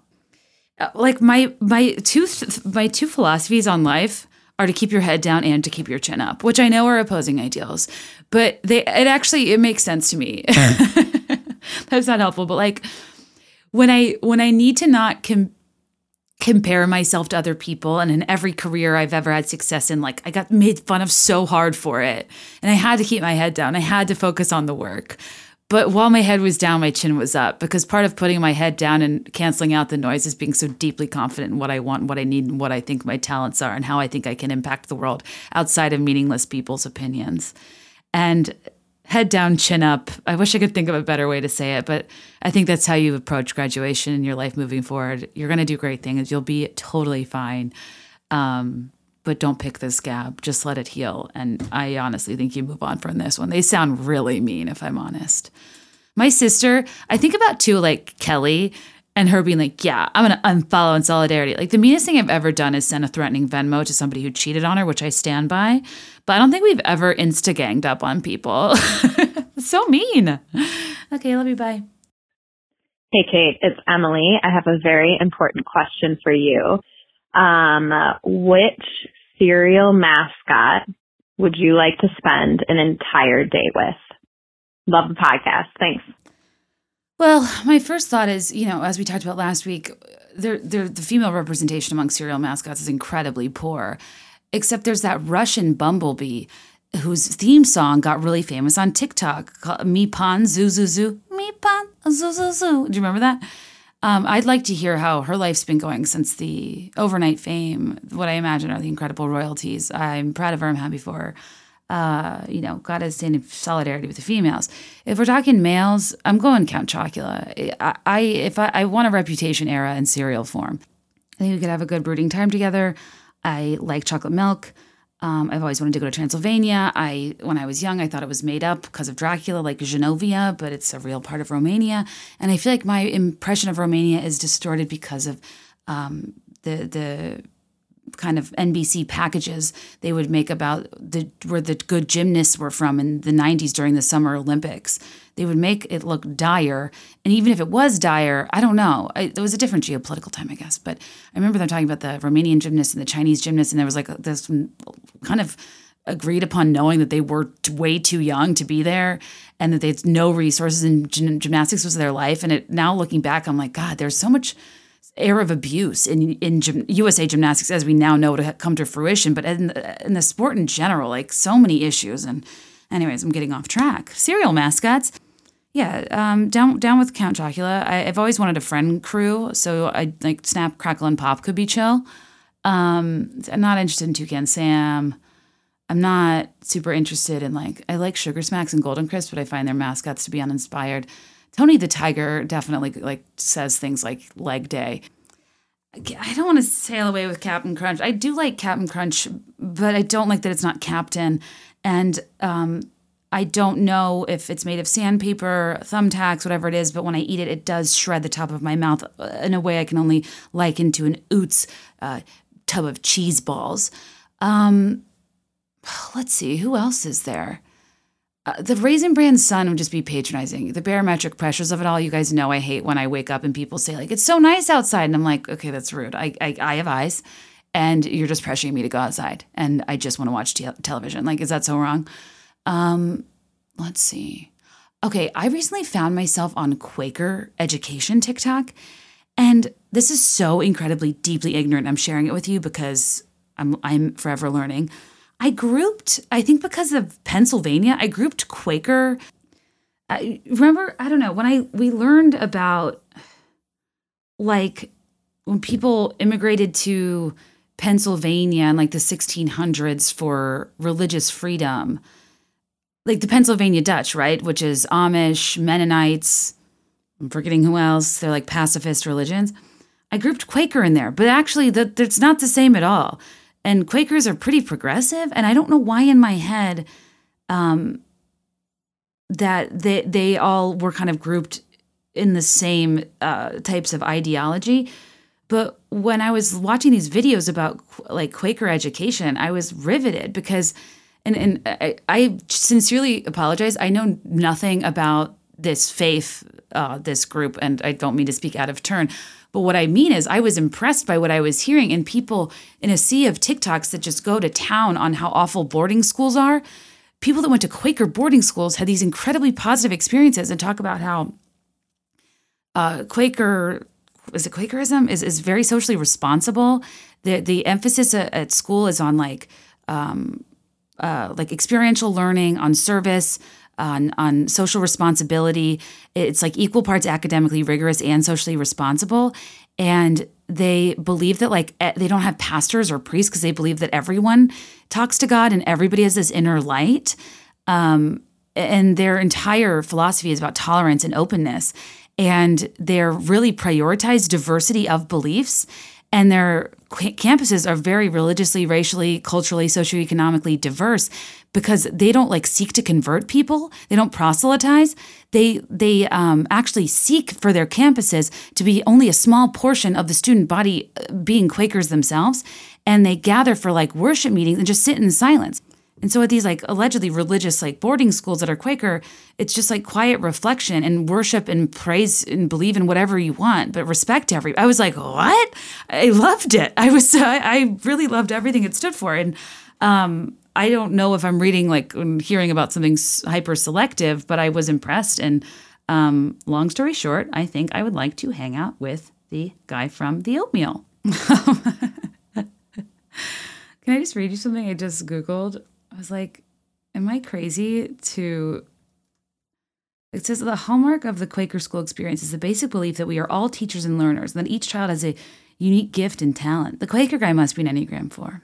Students are called upon to discover their own voices and interests within the framework of rigorous college preparatory academics. The foundation of the educational experience is built upon the idea that students' quality of character, what kind of people they are becoming, is as important in their lives into the world as their intellectual growth and exploration. I'm really worried about our future and the people in politics and in leadership positions and like the level of of uh, moral bankruptcy and shamelessness a person has to even tolerate being in these positions just means our leadership is like doomed to be filled with people we don't want. And I also think people are going to be very scared of being canceled because per the point and shoot of it all, time is never wasted when you're wasted all the time. 94 photo point and shoot mobile upload. You hope you've untagged, but the picture still live there somewhere. You know, there's so much unflattering crap of us all out there from when we were young and totally different that can and will be held against you. And I just don't, I don't know. I don't know what we're looking at down the pipeline leadership wise. Uh, point being, I am here for the foundation of quality of character being just as important as your what you do and your intellectual growth. Um, and I guess final point being, yes, indeed, it is a tie between Count Chocula and the Quaker guy. Hi, Kate, longtime listener, first time caller. I'm calling for some advice. I have a friend that I've been friends with since high school who recently got into an MLM for hair care products, and she she opened her own salon a few years back and me and some other girls from high school have been going and supporting her salon. And honestly, it's a bit more than I would pay for at other salons, even though it's, you know, it's in Chicago, but still it's, you know, at least 50 to a $100 more than I could, would pay elsewhere. But I do it in support of her.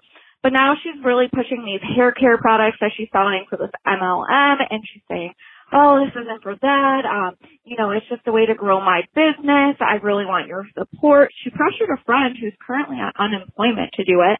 And this friend is struggling because you buy, you get like a deal on your initial one and then they set you in for three more orders of $90. So I'm trying to help this other friend, but it's just getting to the point where every time I see her, every time she looks at my Instagram story, she is messaging me about this hair care product and what she could be doing for me. And it's getting aggressive and she's also taking it personally that I do not want to join you know, and get stuck in this like cycle of having to buy these hair care products. And I just don't know if this is the point where I should maybe stop going to see her for my hair or you know, but that would definitely sever ties with this relationship that we've had for 15 years. But I don't know, like, how do I go about saying, like, hey, I love you. I'm supporting you in the best way that I can by supporting your small business, but I, I'm not willing to do an MLM. I just don't know how to go about that because I feel like I've already said that and it still just continues on. I'd appreciate any advice that you have with dealing with people in these types of companies. Thank you. Love the podcast. Bye. Oh my gosh. Guys, these friends. It's it's also complicated, right? Um I, I I'm not I'm not being facetious when I say this. Have you said no? N O. Like no. I think what you said, you say just that. Like I'm supporting you the best way I can. I love you. I am not interested in this. No. And if she persists saying, you know what? It's a no from me right now. Send her a Randy Jackson. I'm just kidding. um, I hate I I hate memes. I really I'm just not. I'm so over memes. Uh, or I guess GIFs in this case rather.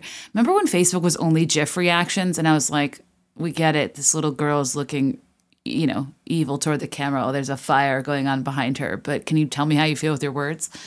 Um. Anyway, uh, I think that if the, sh- you say no, N O, and she still pressures you, you just say, nothing's changed. If and when I'm interested or this opportunity works out for me, I'll tell you. But don't feel like you need to check back in uh, because it's just it's not going to work out for me right now. And the the thing with MLMs is this girl is being like horrendously manipulated by her upline. And um, there's saying no means no, which is just a problematic underlying messaging of the MLM industry. And I like if you she owns a salon, you don't work in hair care, right? So does it even make sense for you to join her with this amazing opportunity to be your own boss? Like, I, I I totally get you wanting to be polite, and you're so kind and well intentioned and supportive of your friend. I think the first step is no in some format, just no. Uh, shutting down the follow up with I already told you I'm not interested. I love you and support you the best way I can with my with your salon, and want to continue to do that.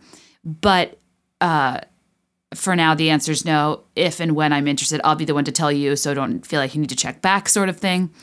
And if it still persists beyond that, and you have to venture into severing ties and not going to the salon, honestly, it's warranted because I don't, I, I, I don't appreciate people that bulldoze boundaries. Um, no means no as it relates to consent and as it relates to MLMs. I don't want to pander or uh, give into this sort of mentality they preach that they somehow know what's better for your life, your money, your income, and what you want to do than than you do. Like people, your friends need to listen to you, and your friendships don't need to become about business. And there's some sort of issue or scarcity or pressure she's dealing with that makes me empathize to a degree. But I do think um, if you don't set a boundary, a pretty hard and fast boundary soon, it's not going to get better. And then it's going to have to end with severing the friendship. So I would just put your foot down in a way you're comfortable. And when she follows up, reminder you put your foot down and say, The ball's in my court. I know that. I know this opportunity is available, available to me. I will follow up if and when it's right. Um, and if it goes much farther than that, I would take it as a sign of genuine disrespect of your friendship and the boundaries that you requested. If you need to pepper in, you know, just I, I totally get why you want to do this and you believe in this product. This is your industry and vocation. This is not my job. I have another job. I can't really add another thing to my plate. The answer is still no. You know what I mean? I, I genuinely believe in being polite, but also in being straightforward. And this is something I've worked on throughout life because I feel like I've often chosen polite and uh, in the in kind of chosen to be polite over being honest, as if those were conflicting ideals. Um, but I think it's important to keep it brief, to not over explain as so as to assume guilt, um, and to just be clear and don't like avoid the subject, put it off, ignore them, blah blah blah. Just be consistent. Like there's got to be a point where you hear the same response every time. And if you give the same response every time and put your foot down and those boundaries are being ignored, you have your answer. And this is just not a friendship you need right now like I, I here I'm empathetic to people being pressured, and I think the manipulative tactics of MLMs are so messed up. I'm like stuck in my chair. Hold on. Ow, ow. Um, ow. Yikes. What was I saying? Oh, yeah. On the one hand, like I, I empathize with people being pressured in dire financial situations. I think your friend was preyed on and is continuing to be. And but my empathy for that at a point is not counteracted by my desire to for that behavior to have consequence. I think that at a point of boundary pushing and not listening to you saying no, it's almost like you can flip the argument on its head. Like, I so appreciate you wanting to be my own boss and empower me, but it, it feels really like um, degrading and dismissive to ignore me saying no. Like, it's it's it's- the whole thing is just so ridiculous to be painted as feminism. It's so sick to me, and I hate it so much. But, anyways, I get that you want to be nice. Just be consistent, and I think you'll be good um, and if her behavior ultimately has to have consequence and that's what it takes it takes for her to snap out of this incredibly manipulative situation then so be it. And i'm sorry if you have to be the one that breaks that but the mlms destroy friendships and it's so upsetting. But at least you can be honest you know? That's like the least you can do for her if there's an ounce of you that empathizes. Honesty is the big thing here or else she's going to waste her efforts on you over and over and over again right? You're a good friend. Honestly that's like a weird situation I never thought of. It's like feeling like you have to go to somebody's business or salon. That's like one of the perks of moving far away from home. I have a lot of like friend adult friends in Chicago, but none that I have like 15 years of loyalty to that I'd like really screw over if I did something else. Anyway, um, I hope that was helpful. Uh, Probably not, but at least you have the option of a great business opportunity. Hey, Kate. This is Erica, and I just have a quick pop culture question for you. So I'm not sure if you've heard of this Instagram account, but it's called DeuxMoi. It's spelled D-E-U-X-M-O-I, and it's kind of like this grassroots TMZ kind of Instagram page. Um, you can email in your celebrity sightings or blind items, and I just find it so fascinating. And I was just wondering if you have any thoughts on it, if you've heard of it, um, your opinion on celebrity blind items. Um, so yeah, can't wait to hear your thoughts. Love the show. Yes, yes, of course I'm familiar. Um, so DeuxMoi, like it's it's so entertaining. It's a it's a really good idea. It kind of democratized this like celebrity press sightings, paparazzi, to make it about like who on foot, like boots on the ground, is seeing people out and about, people that have had interactions with celebrities. One thing I will say, like, because at first it was giving me anxiety because to post anything anybody submits, like, there's 10 million reasons why people would have an agenda and shit talk somebody else and or their publicity would leverage an account like this to prom, you know promote or say somebody did something good. But i do appreciate that they will post directly um, opposing theories about people. Like if somebody goes hard and says something about somebody and then somebody else submits being like that's not true at all. They're the nicest person ever they'll post both which i do appreciate because like i talked about earlier with the Gaylor thing i don't like when things seem conspiratorial and that the person's way more interested in uh, like defending something they did or their perspective than actually just share like sharing what they're getting sharing their you know these everyone's different version of the truth. I don't see how that is legal like i i, I feel nervous for them that that somebody's going to come after them at some point but even celebrities seem to know like be super familiar with them and pay really close attention are you kidding me if i was famous i would It'd be like spotted Kate at the Lincoln Park Home Goods trying to argue for a discount off an end table because one of the legs is wobbly. What a bitch. And like, yeah, that's exactly what I do. But like, freaking, if the leg is wobbly, and whatever, it's not. um, somebody, one of my friends told me that they think it's like the other, not Ally Hilfiger, but the other girl from Rich Girls. Remember that show on MTV? I don't know. Honestly, I don't really think it really matters who it is because to their credit, they have been made making it about like it. I feel like a lot of times those types of accounts start being about other people, and that's why they're interested, and then it like centers more back to the creator, which I think is what happens because these things get time consuming. When they get popular, you need to make money, and it feels more sustainable to monetize something kind of based off your persona. But they've like stayed totally blind, done merch, grown like crazy. Hailey Bieber at one point was like, I figured out who DeuxMoi was. Do you remember that? I'm kind of into Hailey Bieber. I like her street style. I like her nail color. Um, it's very similar to an Olive and June nail color, actually. I should tell you which one it is that I'm wearing right now. Um, I, yeah, I think it's a cool account. I think that inevitably these things shift over time. I was really into like peak crazy days and nights era until I felt like he got too into his own celebrity in a sense. Um, because he did have a lot of interesting information. A lot of his stuff would come true, but then when you try to make it a content house, I think like at a point you kind of run out of blind item stuff to say and then it just got a little outlandish. And i do feel like sometimes the people that share a celebrity scoop have like an alternate agenda or like secretly hate people and that's why they have so much scoop and they talk really badly about the same people all the time. Um, the only thing i struggle with with DeuxMoi is like i i don't uh it's it's one of those accounts that I go through when I have like a minute to sit down because I want to tap through and read everything. So I'll kind of save it, but then when I don't go through it, I miss a lot and I use a lot of acronyms. And inside jokes and like I feel like I've gotten a little bit behind on understanding the lingo. But anyways, I think it's really interesting account.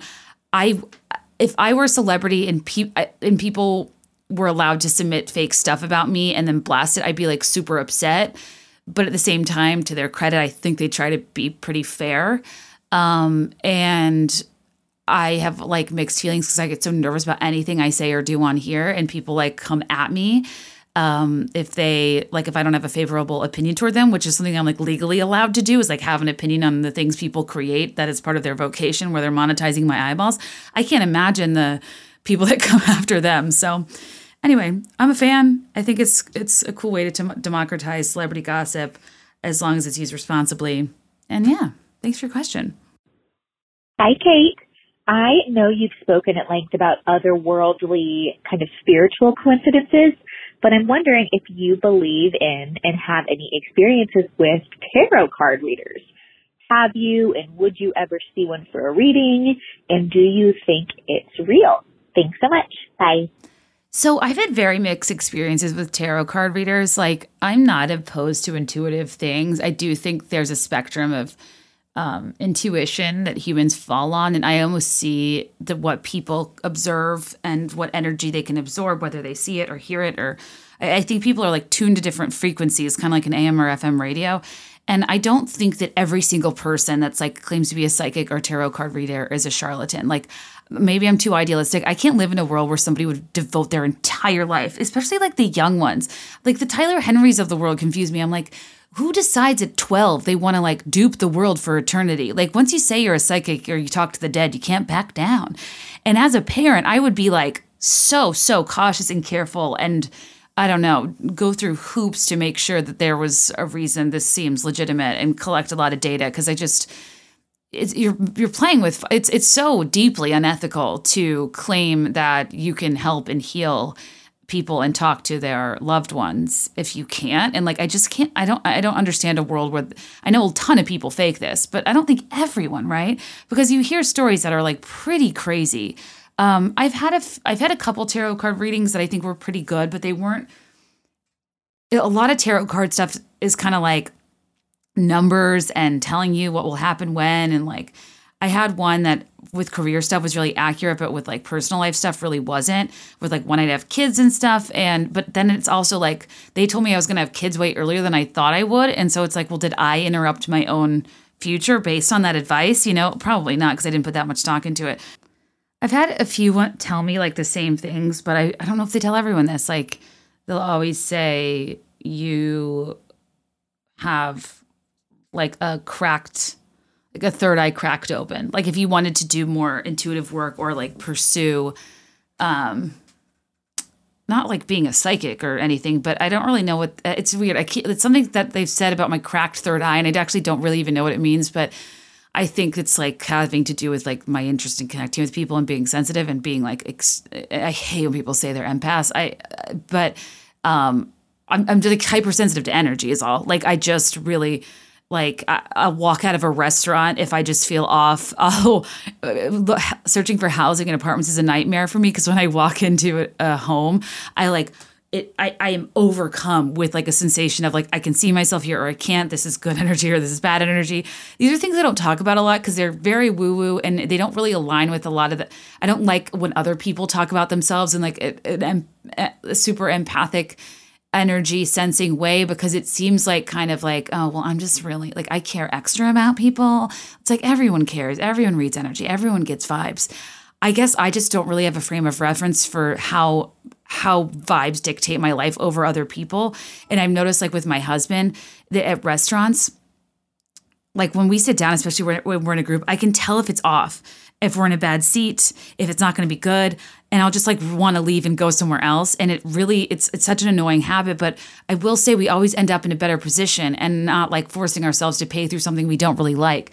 If I get a bad vibe from like a server, I don't know. I don't know if anybody else can relate to this, but like I just uh, energy is so distracting to me that I have to uh, address it like right when I get somewhere and adjust it to where it feels like even. And um, anyways, I felt I, I hate to, it sounds so stupid. Um, I feel like I've had intuitive people like kind of uh, make me feel less crazy for that.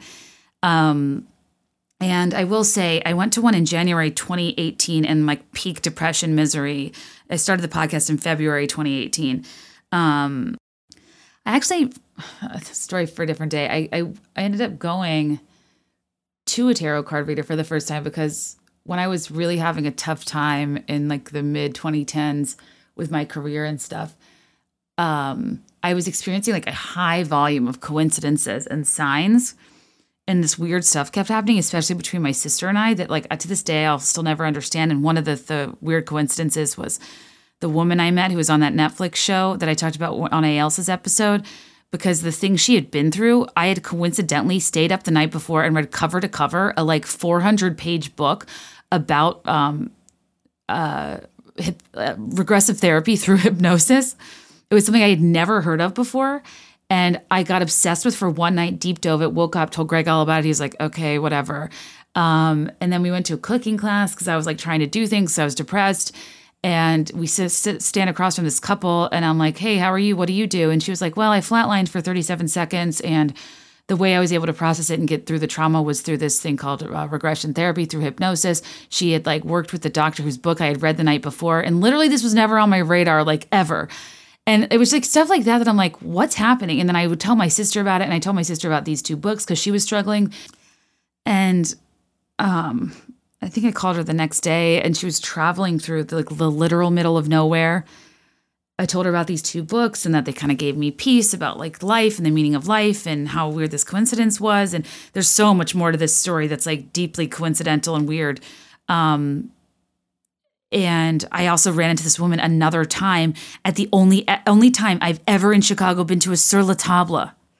So I've only like I don't go I don't cook I don't clean I, I I really don't go to kitchen stores cooking classes like if you know me you know like this just so far out of my realm of interest and the only two times I've run into this woman were at a cooking class and then at a sur la table because I was buying something because my friend was having a lemon themed birthday party um, but anyway I um yes. So I, I read that book cover to cover randomly. Went to a cooking class, met this woman who had written a book and like was deeply involved with this sort of therapy. Um, and then I told my sister about these two books that gave me peace. If she wanted to look into them, wanted something interesting to read. She was in the middle of nowhere in Kentucky um, at a client site and goes to a Barnes and Noble, I think to get coffee because the only Starbucks was like in a bookstore and facing outward on a shelf, like in the front were those two books. And one of them was written in 1983. Like they're just not new books or bestsellers. Like, and they were both facing outward. And the 37 seconds one is definitely a smaller print. Um, and it just stuff like that that that kept happening and I and I didn't know why and I still don't really understand why and um anyway so that's kind of why I initially went to a tarot card reader and um, I think I've been in the past few years, maybe three or four times. All have said something about me having like a cracked um, third eye and being intuitive. Um, have like affirmed that I'm like with the right person, I'm with a good person, have said like, you know, you've been hurt twice pretty badly and when you think about a lot, which is accurate. Um, think about a lot, not because I'm not over it, but because I'm like kind of just uh, frustrated by it feeling like it robbed me of a lot of my like joy in youth being like so heartbroken um, and a lot of the stuff with like kids and timing was wrong like i said earlier um, but the one thing that uh, uh, stuck with me that's pretty vague and I don't, I think anybody could have done this probably but i do remember sitting down it was january 2018 uh, i started the podcast in february 2018 i was in peak like depression misery and um, like January in Chicago is tough stuff. And uh, as soon as I sat down, they're like, "Do you work for yourself?" And this was before I had like an, an Instagram following, like any of that. And I uh, think I used Greg's last name. Um, and I was like, yeah. They're like, okay, I can tell you're like an entrepreneur, a small business owner. Just like I'm telling you right now, like don't go back to a corporate job. Like you'll you're meant to work for yourself. You will always work for yourself. Don't panic about money. You will have money. Um, and I was like, oh, whoa, that was a lot. Like, like right off the right out the gate. And um, it, at the time I was I was trying so hard to get a corporate job and wasn't getting hired anywhere. And I had friends like everywhere because of my program at, at Nielsen. Like my friends were at Facebook and Google and Pinterest and like had all the connections and I had all the references in the world and felt like I had just taken on the world building this company from scratch. But I realized like I, I anyways, you guys know the story. Um, but I wasn't getting hired anywhere and I just was like so deeply frustrated at this point. This is right before I got a book deal, and this is right before I started the podcast when things kind of started to come together because behind the scenes, I was back to basics, just doing this stuff I loved, like writing poems and talking about pop culture and leveraging the English language in different ways. I felt like I had a command on it. Um, and, uh, anyways, the I just remember the person being like, "Don't get a corporate job. You'll always work for yourself. You need to stop panicking about money."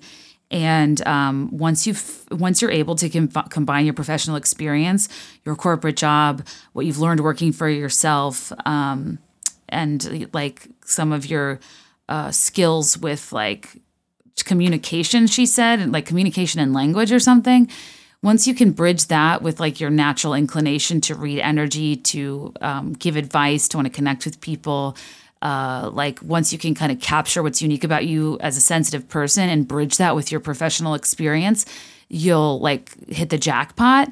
And uh, on the one hand, being like combine your hard and soft skills, it's like well, duh.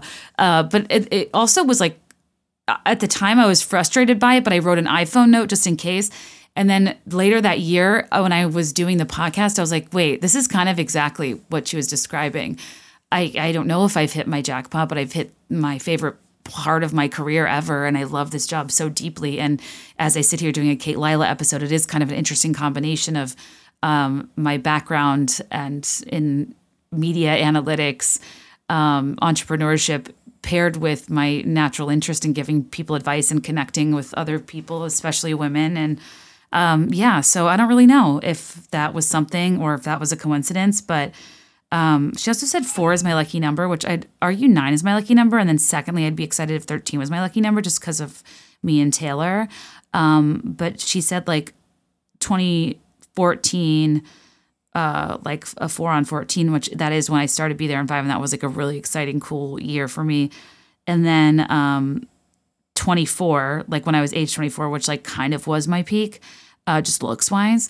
Not, and then 34, but I'll be 34 next. I mean, in I turned 34 in um, September, so I don't know. Maybe next year's my uh, my big break. I'll I'll report back if I sell my back catalog like Joe Rogan. Um, and both times they told me not to bring something valuable on a group trip, and I was like, what? So I never forgot that either, and I didn't. That's where I'm confused. It's like, does it tell you your fate independent of decision, or do you have a ability to dictate it? Anyways, good question. I, yes, I have been. I am maybe believe some of it. I've had interesting coincidences that I don't know how to feel about, and I should go back sometime. If anybody is a good person in Chicago, let me know.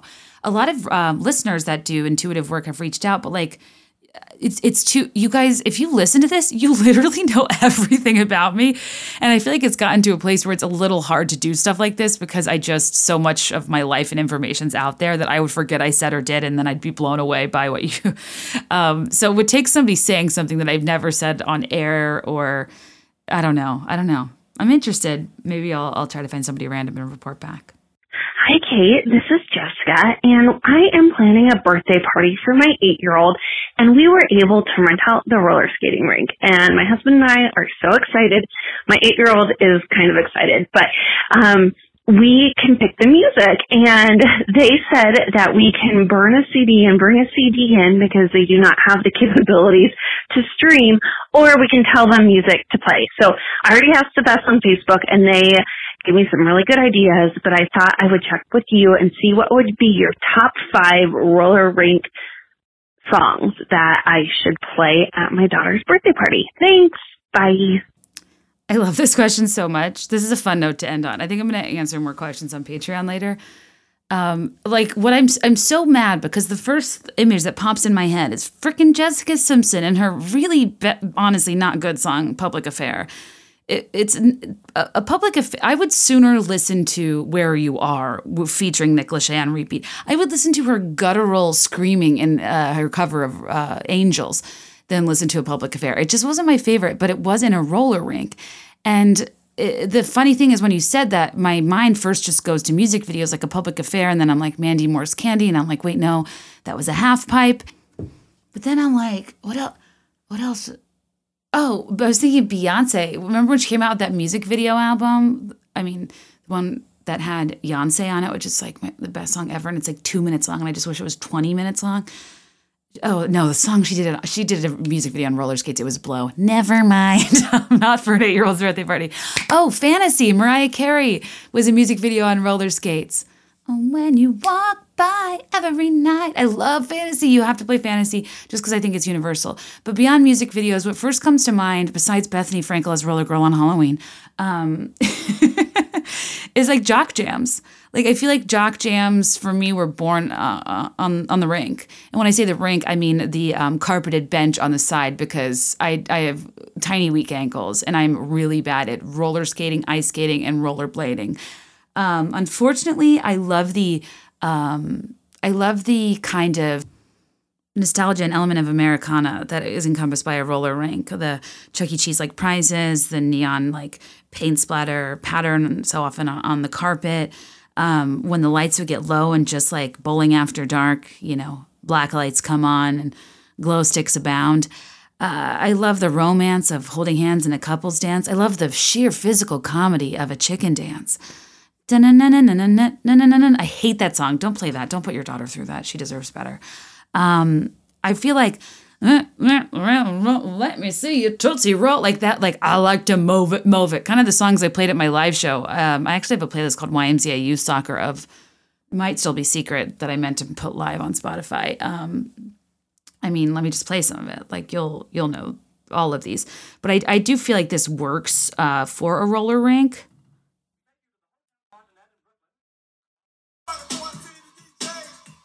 I mean, it's so good.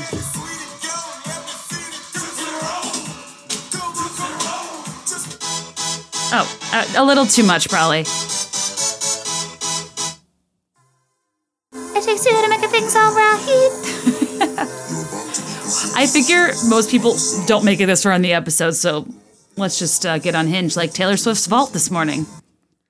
Um, I really like Pump Up the Jam. Pump the Jam um, oh, this is your night.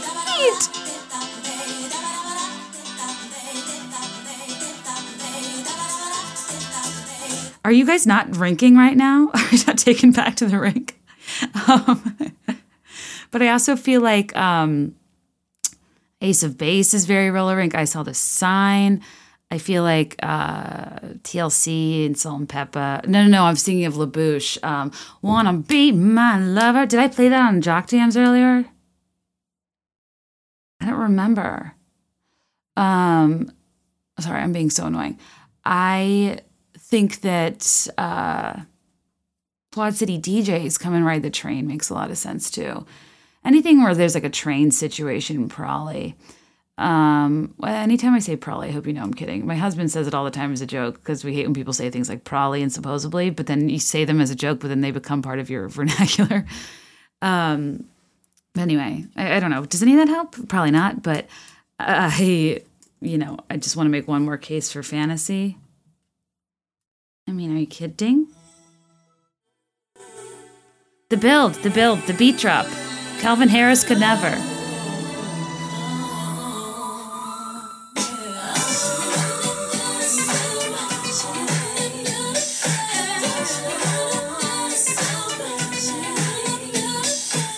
Album is so important. Daydream, 1995. Track 1, Fantasy. Track 3, One Sweet Day featuring Boyz II Men. Track 5, Always Be My Baby. Just like I fell for roller rinks and fantasy, I fell for tree swings and Always Be My Baby. That is the sweetest video and the sweetest song, and Tugboat's looking at me right now, and he will always be my baby.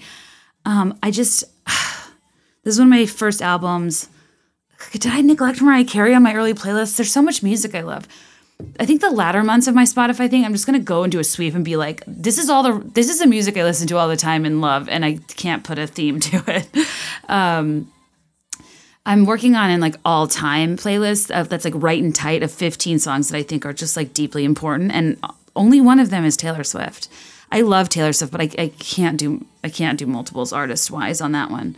Oh, and I haven't made a Taylor Swift playlist, guys. Guys, a lot to do. Oh wow, we're at two over two hours. I gotta got a jet. Gonna finish some of these questions right now, but just put them on Patreon after I post this episode. Thank you again for your patience. I I legitimately hate when this doesn't come out on Thursday. My goal is never inconsistency. It's so unprofessional. Um, a part of the gig of not having an agency and like a formality of the process and me doing all this work is that my life is hugely contingent upon when this can come out. So um, I just, yeah, I appreciate you guys. And I hope you have an awesome weekend. And if you're having similar anxiety about the world opening up, if you're not sure where to go or what to do, I hear you when I see you and just listen to yourself and your needs. And if you're feeling weird about going out, don't feel like you have to push it. Wait till it feels natural. I mean, there's there there still rising rates in Chicago. Like we're not in the clear yet. We still got to be careful and look out for each other, and, and more importantly, look out for ourselves. I think that anytime we're amidst an extreme level of uncertainty, there's so much pressure to not care, to be used to it, um, to think yourself out of it. But I think we've all learned that that's not the way uh, to approach things. I think it's so important that you follow your gut and your instinct. And if social things are making you uncomfortable and you're not there yet, you're not there yet. And uh, all I'm looking forward to is a day when we can all be together again. And I don't know, I just like want to have an outdoor show somewhere and like, you know, maybe I'll tell a joke or two, but mostly just play songs from Lover. Pretend it's Lover Fest. I don't know. Um, because like even if scheduling shows and stuff, they're not doing meet and greets. And I'm like, well, that sucks. That's like the best part, getting to talk to people. Um, slash my adrenaline hangover after shows is so bad because I'm so deeply terrified of disappointing people in person. Can you imagine listening to hours of somebody and thinking like they're cool and then meeting me and like I suck? It, I give it, it's a funny thing where I have a lot of anxiety because I want to be on the road so bad and meet people, but I also know the come down from that is so bad because I worry so much about people not liking me. It's it's a real journey. Life is a road and I want to keep going. Love is a river. I want to keep flowing. In the end, I want to be standing at the beginning with you. I love that song from Anastasia. Anastasia? Anyway, you guys, um, hope you have an awesome weekend. Uh, go to patreon.com slash be there in five for more content. I did a, I've actually done a lot the past couple weeks. I did like a first listen in my pajamas I bought off of Kris Jenner from KardashianKloset.com because they're the only thing I could afford, but I quite like them for her song "You All Over Me." Um, and I did something else. What else? Oh, I talked about my like trilogy obsession. I forgot about that. But there's all sorts of things on there from Mary Kate and Ashley deep dive to Anna Delvey to videos of me reacting to every one of Taylor Swift album drops to videos of me and Kelly to Kelly and I's deep career discussion that actually is so good I wanted to make it a regular episode but kind of held off. Um, but yeah, and then that's how you have access to the PowerPoint parties. Oh my God, the PowerPoint party on Tuesday was really good. Um, we went over like NFTs, Gossip Girl fashion, like how to quit your job, stand up for yourself, what to do at work. Uh, a listener named Corey gave like all these incredible resources um, for like job hunting and for figuring out when the right time is to go. Uh, and just it was very like empowerment. Uh, it was very empowering uh, presentation. We also talked about um, Seventh Day Adventists. An awesome listener named Carly presented uh, because I I've brought them up intermittently on the podcast, but I don't know much about them besides besides uh, aside from Mrs. Kim from Gilmore Girls. But you know, I love talking about religion. Um, anyway, uh, that playbacks on Patreon.com/slash Be There in Five. If you can leave five stars, that would change my life. That's how people chart is like new subscribers and reviews. And uh, share if, if you like this, share it on your story. That'd be cool. If you're private, send me a screenshot. I get a little behind on DMs because sometimes I'll post a video that just makes everyone really mad and then I lose everything. Like yesterday, I posted a video of this, a weird video of all these new moms with very young babies holding them in weird ways. And their names were wild. And like, I, I had like a thousand DMs being like, that kid's name is Rogue. People were so furious. And then people were telling me about the names in their classes. And I don't know. somebody said that there's a kid named Rage in their child's kindergarten class, and I was like, his name is Rage. Oh Lord. Um. Anyway, you guys. Uh, so I always try to get to them, uh, but you know, working on it. Uh, you can contact me at podcast to be there 5.com. Merch is available at be there 5.com. Just go to shop.